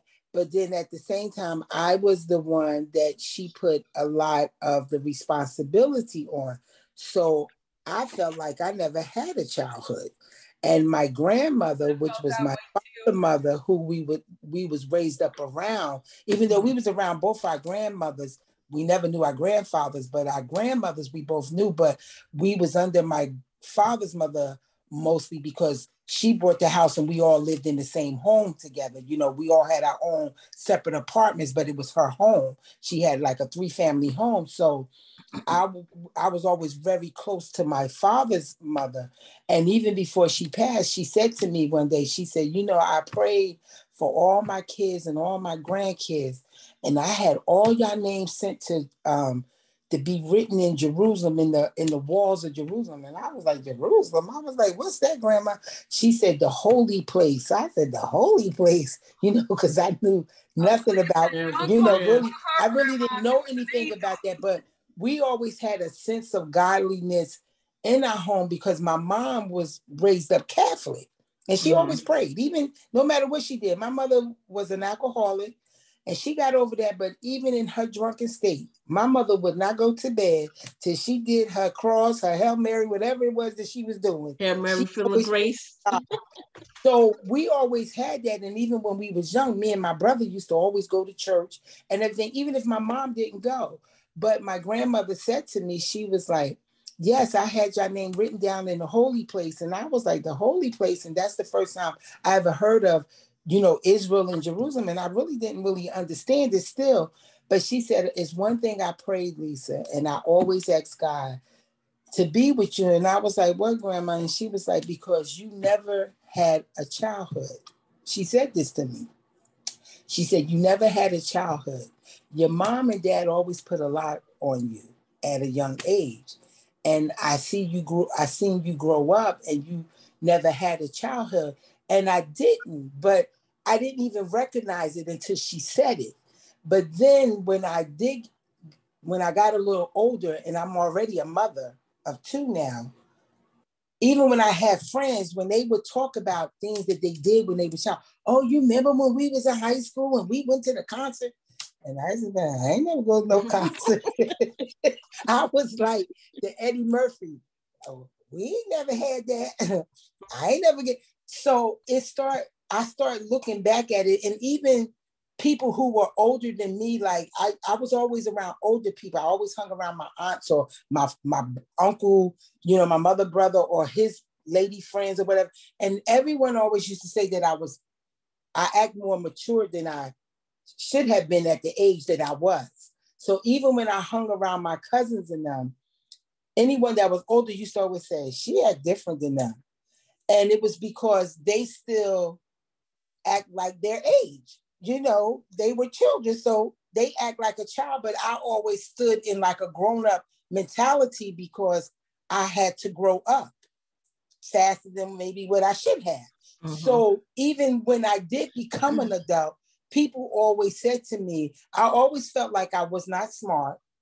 I always felt like, you know, someone was always smarter than me, this and that. I didn't, you know, I didn't get no degrees from college. And you know, I didn't have no the college degrees or anything, but and so I always felt like I was never really a smart person. But when I would talk to people, they always used to say, but you know what, Lisa, you may not never went to college and you may not feel like because you don't have no degrees from college. She said, one woman said to me, and she was a woman that went to our church. She said, but I'm gonna tell you what you do have. She said, you got a college in life experience. And sometimes, baby, that's better than anything college could ever give you. And she said that to me. And when she said it to me, it really it it did something to me because I always felt like someone else was smarter, someone else was this, or someone else was that. But but people always used to come to me. I'd be like, "Well, what they coming to me for? You know, I ain't got no college degree. You know." Sometimes I'd be saying, "Spell that word again. How you spell it?" You know. Mm. But they will always come to me. And when she said to me, she said, But see, God has given you a degree in life. And she said, and everything, she said, that's why people, she said, girl, I'm talking to you and you done bless me and you don't even know that you bless me. So I said, really? So she said, yes. And, and so when she said that to me, it kind of gave me a self-worth for myself. And even though you know, even when it comes to my kids and their friends and different things like that, they always come to me, but I always been kind of like a no nonsense person. It's like I can have fun with you, but then it's like, okay, business is business. And okay. this we ain't got time to be playing now, okay? But it's funny you say that, Lisa, because I tell I tell um my age all the time. I said that's why I have Lisa on these uh, Women Power Wednesday and these Kingdom conversations. I said because Lisa, because going to POP, I was like, Lisa have learned so much stuff. And then she keeps it all to herself. And I was like, that's why I have her on there. I said, Lisa knows a lot of stuff, but she just keep it all to herself. and and, and, you and that God man, you that and- you that man that the Lord was talking about in the Bible who had a coin and buried his coin and didn't do nothing with it. That's it. Wait a minute. Now, Lisa, Amelia said you smarter than me. You get paid and pay bills first. I get paid and go check Chick Fil A and for a Cobb salad. so crazy. Well, Prophetess Belly asked a question. She said, Could turning to women have been a defense mechanism to keep men away? It definitely was. I see men as evil. I definitely seen seen you men did. Um, because I at first I, I seen my father as evil. Um, was. I was sec- being sexually abused by boys in my neighborhood, and then you know, um, I was being um, abused by stepfather and watching my stepfather abuse my siblings, and uh, you know, and then watching my mom get her heart broken and be mistreated by men. So I started seeing men as evil, and even though I was sexually assaulted by women too, at least with women it wasn't painful. It wasn't as painful as it was with you know a man penetrating you and and things like that. And so you know it's like you know i just the thought of a man touching me or trying to penetrate me was disgusting like i just seen it as gross like That's how my mother was. That's That's, the how same. that's- You know, when I, from when I got molested, I didn't see the men as evil. I saw them to be scary. So I was very scared of men, and then I turned to women. Um, and because I was so fearful of a man, and then I got into a when I got back with a man, I was in a long relationship. So I never even experienced the dating. Nobody ain't take me to IHOP. oh, don't y'all start with my IHOP. that's what i'm saying like at least she got the ihop i want to know Right. the IHOP deal because I wasn't getting the I think that's a I think that's an issue too. Because like for me, I did I you know, I'm starting to date myself, like go places myself, learn more about me. But I didn't date. It was like I went from this relationship, long relationship with this woman. Well, first with this man, then a long relationship with this woman, and then a long relationship with this man. And it was like, you know, it wasn't really like I was dating. I didn't date. I didn't go out and explore the world. Well, now this was I was in a different for me. relationship, then I became a mother. Because you was in relationship. I didn't stay in the. Now I have two children, okay, and they have two different dads. And the reason why, because I keep telling y'all, I have this problem now. If you start acting the wrong way, you got to go. I'm not dealing with you. So I, I was always that like too. that in my. I was always like that in my life. So even when I got in the relationship with my son father, he was my first love. He was my puppy love. I was just so in love with him. But because he was, you know, one of them men, you know, young boys who just wanted girlfriends, girlfriends here, and he was dating and dealing with everybody, because I felt like he was only supposed to be with me, I couldn't tolerate it. So it was like, okay, now I'm pregnant from you. I don't want to be bothered no more. Go about your business. I'll take care of my baby by myself. I don't need you.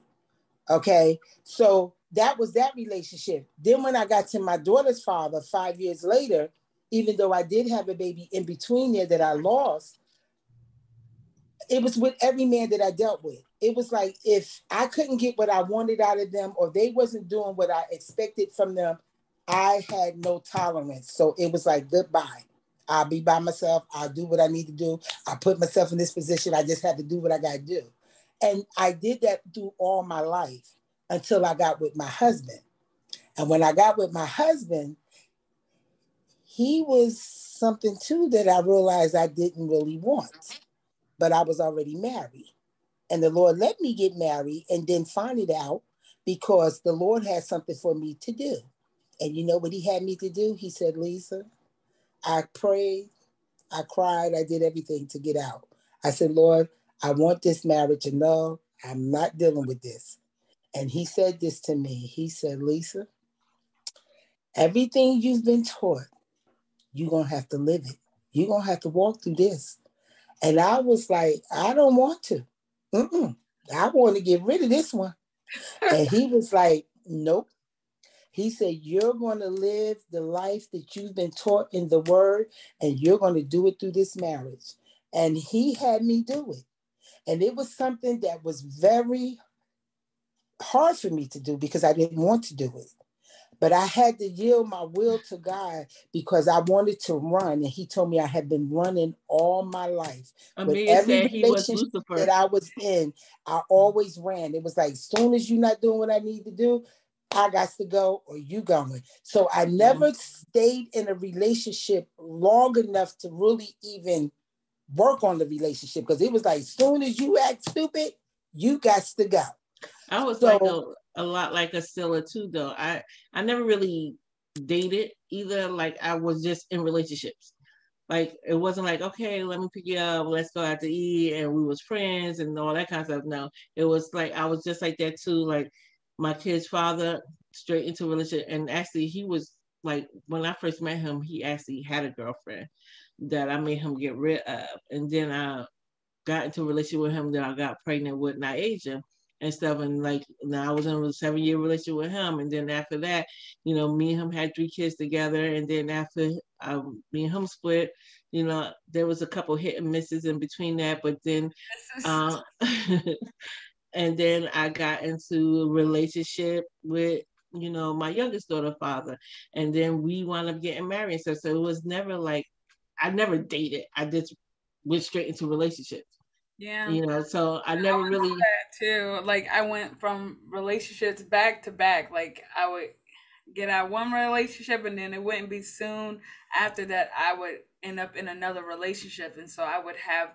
long, you know, periods of relationships. And then like um when I got my first divorce, you know um you know i prayed to the lord because i was trying to fight for for that marriage i wasn't trying to let it go and the Lord was like, No, you need to let that go because I didn't tell you to marry him in the first place.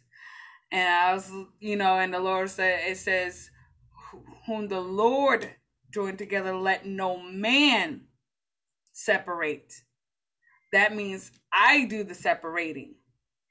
And I didn't even tell you to marry this man.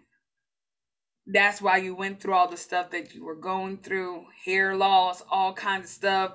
Like literally, I all the curses of Egypt. I was having you had all the plans. Loss, breaking out in rashes. I mean, just nothing. You had all the plagues.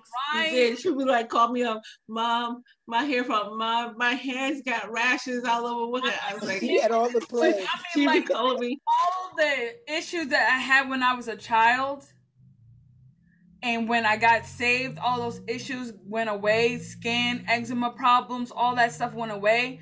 I got married to this man, all those things came back. Every childhood issue, allergies, eczema, skin rashes, and then plus some stuff I mm. never experienced before. It didn't make sense. I'm like, what is it? I would get random swelling in different areas and stuff. Didn't know where it was coming from or why it was happening. Go to the doctors. They have no medical explanation. And so then I knew, okay, this is it something spiritual. Mm-hmm. happening.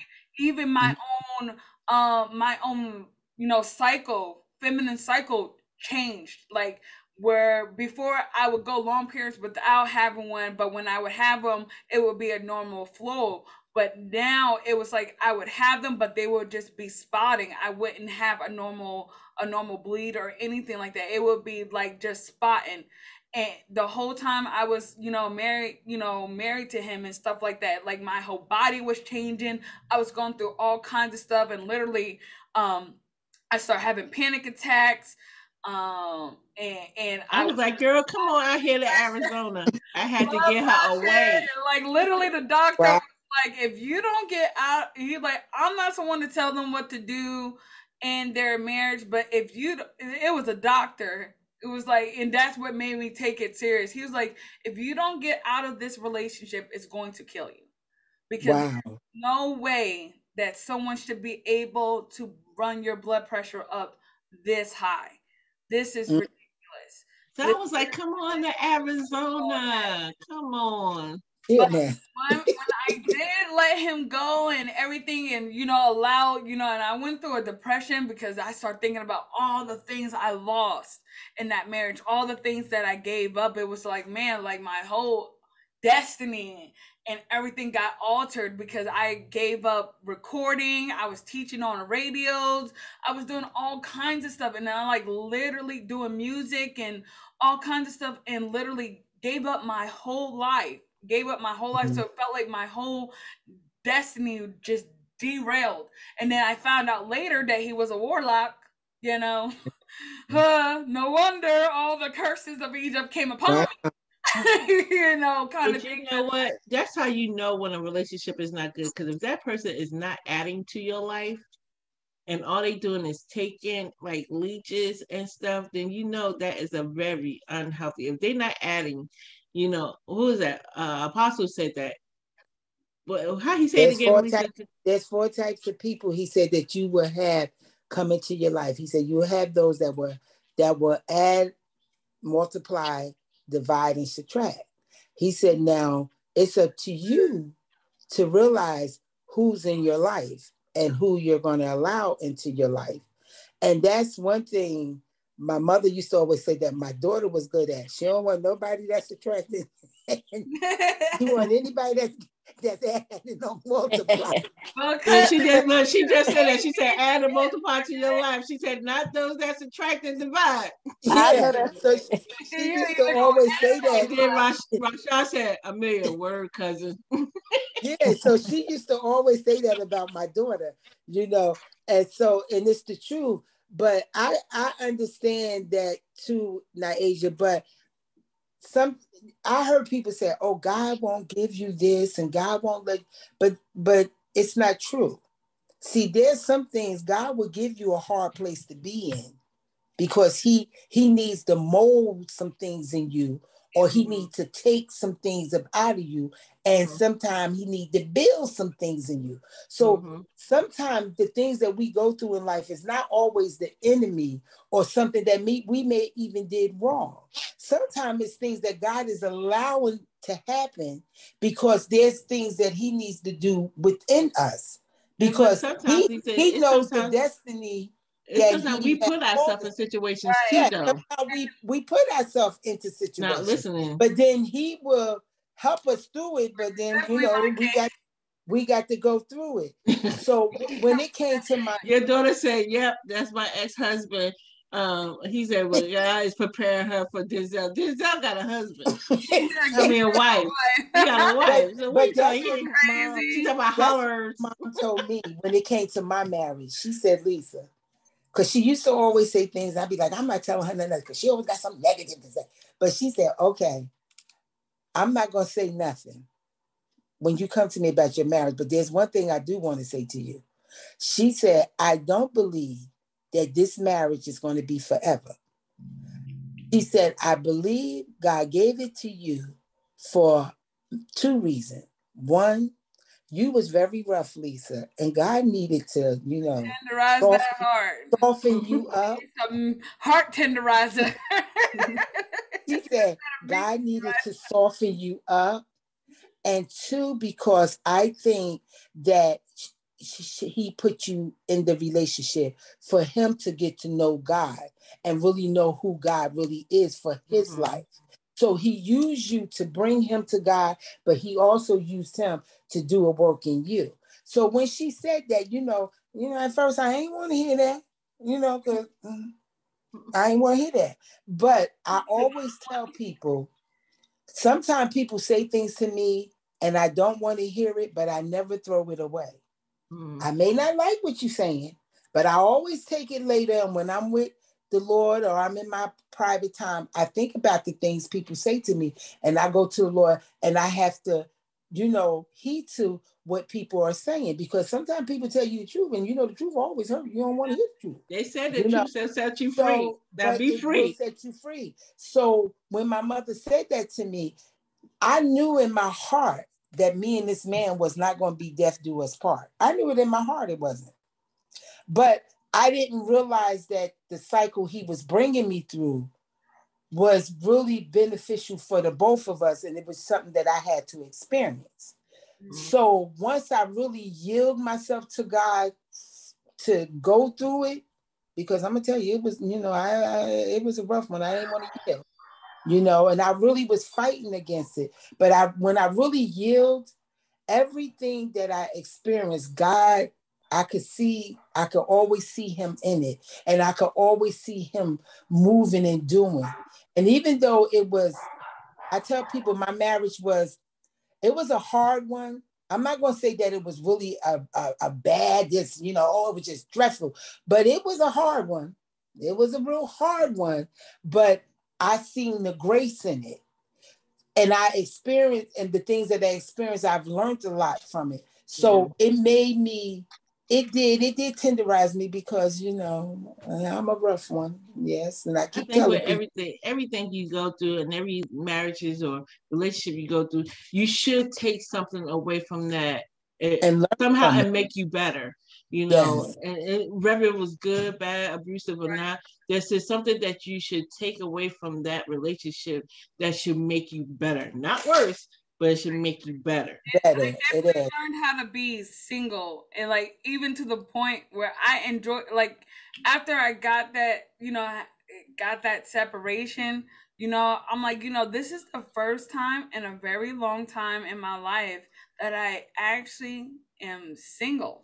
Like, and I started listening to Dr. Myles Munroe, uh, The Myth of Singleness, and really learning how to be a single human being. Just Naija. Just learning how to be Naija, love Naija, let God love Naija. And I realized, you know, my whole life, I've never really truly, you know, been like alone or whatever. And then it was like getting to the place where I was enjoying it so much that even when I was like, you know, dating Chris, I you know when he did ask me to marry him, I I told I almost told him no because I didn't want to give up the freedom. Your, think, yeah, your freedom. I didn't want to. I didn't want to give it up and stuff. And you know, even with what you were saying, Aunt Lisa, you know, absolutely right. Because even when I went through the stuff with my current husband, now this marriage, God was saying, no, you, I don't care if you're not happy about this. You ain't going nowhere. uh, I have a plan for this marriage, and you're gonna stay in it. So you know, I always say, you know, some some people God gives the courage to go through something, go through it, through what needs to you need to go through you know that's where you get some relationships that are abusive and that man does end up getting delivered and they do have a really good marriage after that. So some people god gives the courage and the strength to go through something. Yeah the grace some yeah. people god gives you know the grace and the courage to leave. Yes. And that's so sometimes true. we have to know what's the difference. Well he gave he didn't give me the courage or the to leave but I fast and prayed and asked him now, if you want me to stay, I'll stay, Lord. But I'm gonna tell you my heart, because you already know I don't want to do this anymore. Amen. But I know we're like pushing like two hours here. We we get caught up in these conversations and stuff. Don't start nothing and it won't be nothing. so I would say, you know, Asila just, you know, um I need her website. I'm gonna get that book. I'm gonna give it to some people. For your book, because you know we know a lot of people who. who yes, mm-hmm. I want to read it. I might have been abused and don't know I was abused. I need a so There's all forms of abuse. There, there are. So if you want to get a, if you want to buy a signed copy from me, I do have copies. Um, Hold on, she disappeared. Yeah, she disappeared. Asila, are you still there? I know she said you. Okay, you there want... she is. I see her now. Yeah. Hold on. I, I think. Bella, give us that. Give it to us. Um, I want. Oh, her phone is breaking up. Well, I think she yeah. said you wanted a signed copy that you can get it yeah, from. Hear me? Okay, there you go. There you go. No way. What? Can y'all hear me now? Yeah, we, we can hear you. There you go. Really? She I'm said, really? Okay, there you Am go. I delayed? Not anymore. You was at first, but not Mhm. no more. I'm good now. Yeah, you good now. Yes. Uh-huh. I'm live. I'm live and popping. She sound like Teresa. It's on and popping. so if you want to get a signed copy from me, which I do have some at hand, I can mail them out to y'all. Um, you could just send me an email. Um, my first name A S E E A L A H at gmail.com. And my email address, you could just say you want to get a copy of the book and um, put your address, and I will send you the book immediately right and we'll out. put the email up on the site too. Now, AJ will put it Yes. Mhm. You can also buy it from Amazon. Um, her eyes of awareness on Amazon as well. Yeah, and we'll copy paste the link into the into the um into the um live too, so that way if anybody wanted, and if you're not sure, you can always inbox us on Facebook, And if Instagram. you also, if you wanted to buy it, like Lisa was saying, she might want to buy it for somebody else. If you put in the email, you want to buy it for, like, let's say you want to buy it for Lisa, and you say, you know, something about her, because I do pray over all my books when I send them out. Mhm. um and god might tell me something to write in there or you might tell me what you you know who is for and you know give them an encouragement word and i can write an encouraging word to that person you know Oh, yeah, we like that personal touch. Oh, that's yeah. That's we just get it from you. We would we just yeah. I'd to rather just from get them from her. Yeah. because Amazon ain't gonna pay on nothing. They just gonna throw They it in gonna- and send Right. and want So- their money. That's it. That's it. We need it when they get to that person to touch that person in a way yes god that will never that only Yeah, God because you know what? I Come wanna I wanna pray and ask God who in my family to send it to because I just think that that is beautiful that book and I just think we all need to be aware. Company too. I, you know, I really, I really hope that y'all, you know, dig in and might want to um LLC that thing and or you know make it expand your business because I think I mean they have a lot of stuff like that for people that have kids with autism and things like that and you know Right. Down syndrome and stuff like that because those parents do need it because I used to be a respite worker when I lived in Jersey and stuff. So I, what I part of jersey did y'all live in? We was from, Newark, Newark, and oh i'm we from to newark new Broadway. jersey. Uh, are you? I'm from newark yep. I used to live on 15th street and avon avenue Ooh, Oh, yeah? over there where my cousin them was on. My from. cousin was was- on Clinton Place. Well, we're gonna have to talk Oh. sidebar. We're gonna have to talk sidebar to you after. definitely but you um, might be yeah. related to some y'all might be some long lost cousins and Mm, stuff but y'all are my is, 'cause we do have a lot of we do have a lot of family out there.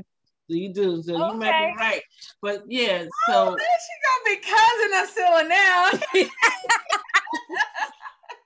That's my cousin. I'm like, that's where you get that apple hair from, because that do run in our family. family genes, okay? Cousin. yeah, so but we'll That's put so we'll put everything we'll put everything up up on the site and everything else. So then that way, um, the people that want it, they can just email Yes, you they can the get it. information and stuff like that. Yeah, but we just want to thank everybody for hanging in with us for these two hours and 14 minutes that we have been up here chit chatting and everything else, interrupting everybody's lunchtime or their little breaks that they have. We want to thank you for hanging out with us. Join us again next month on our third Wednesday at noon for our next Women Empower Wednesday. And thank you, Asila, for joining us, Lisa, Asia.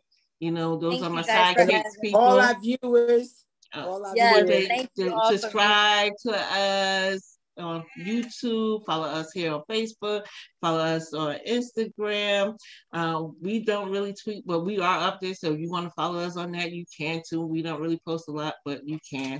But we're here. If there's anything that you want to talk talk want us to talk about that we have not discussed, you can always just send us an email, reach out to us. If you know us personally, you can just text us and you know regularly and we'll discuss it you know because we never know what people need but you know we're here to help it any way that we possibly can.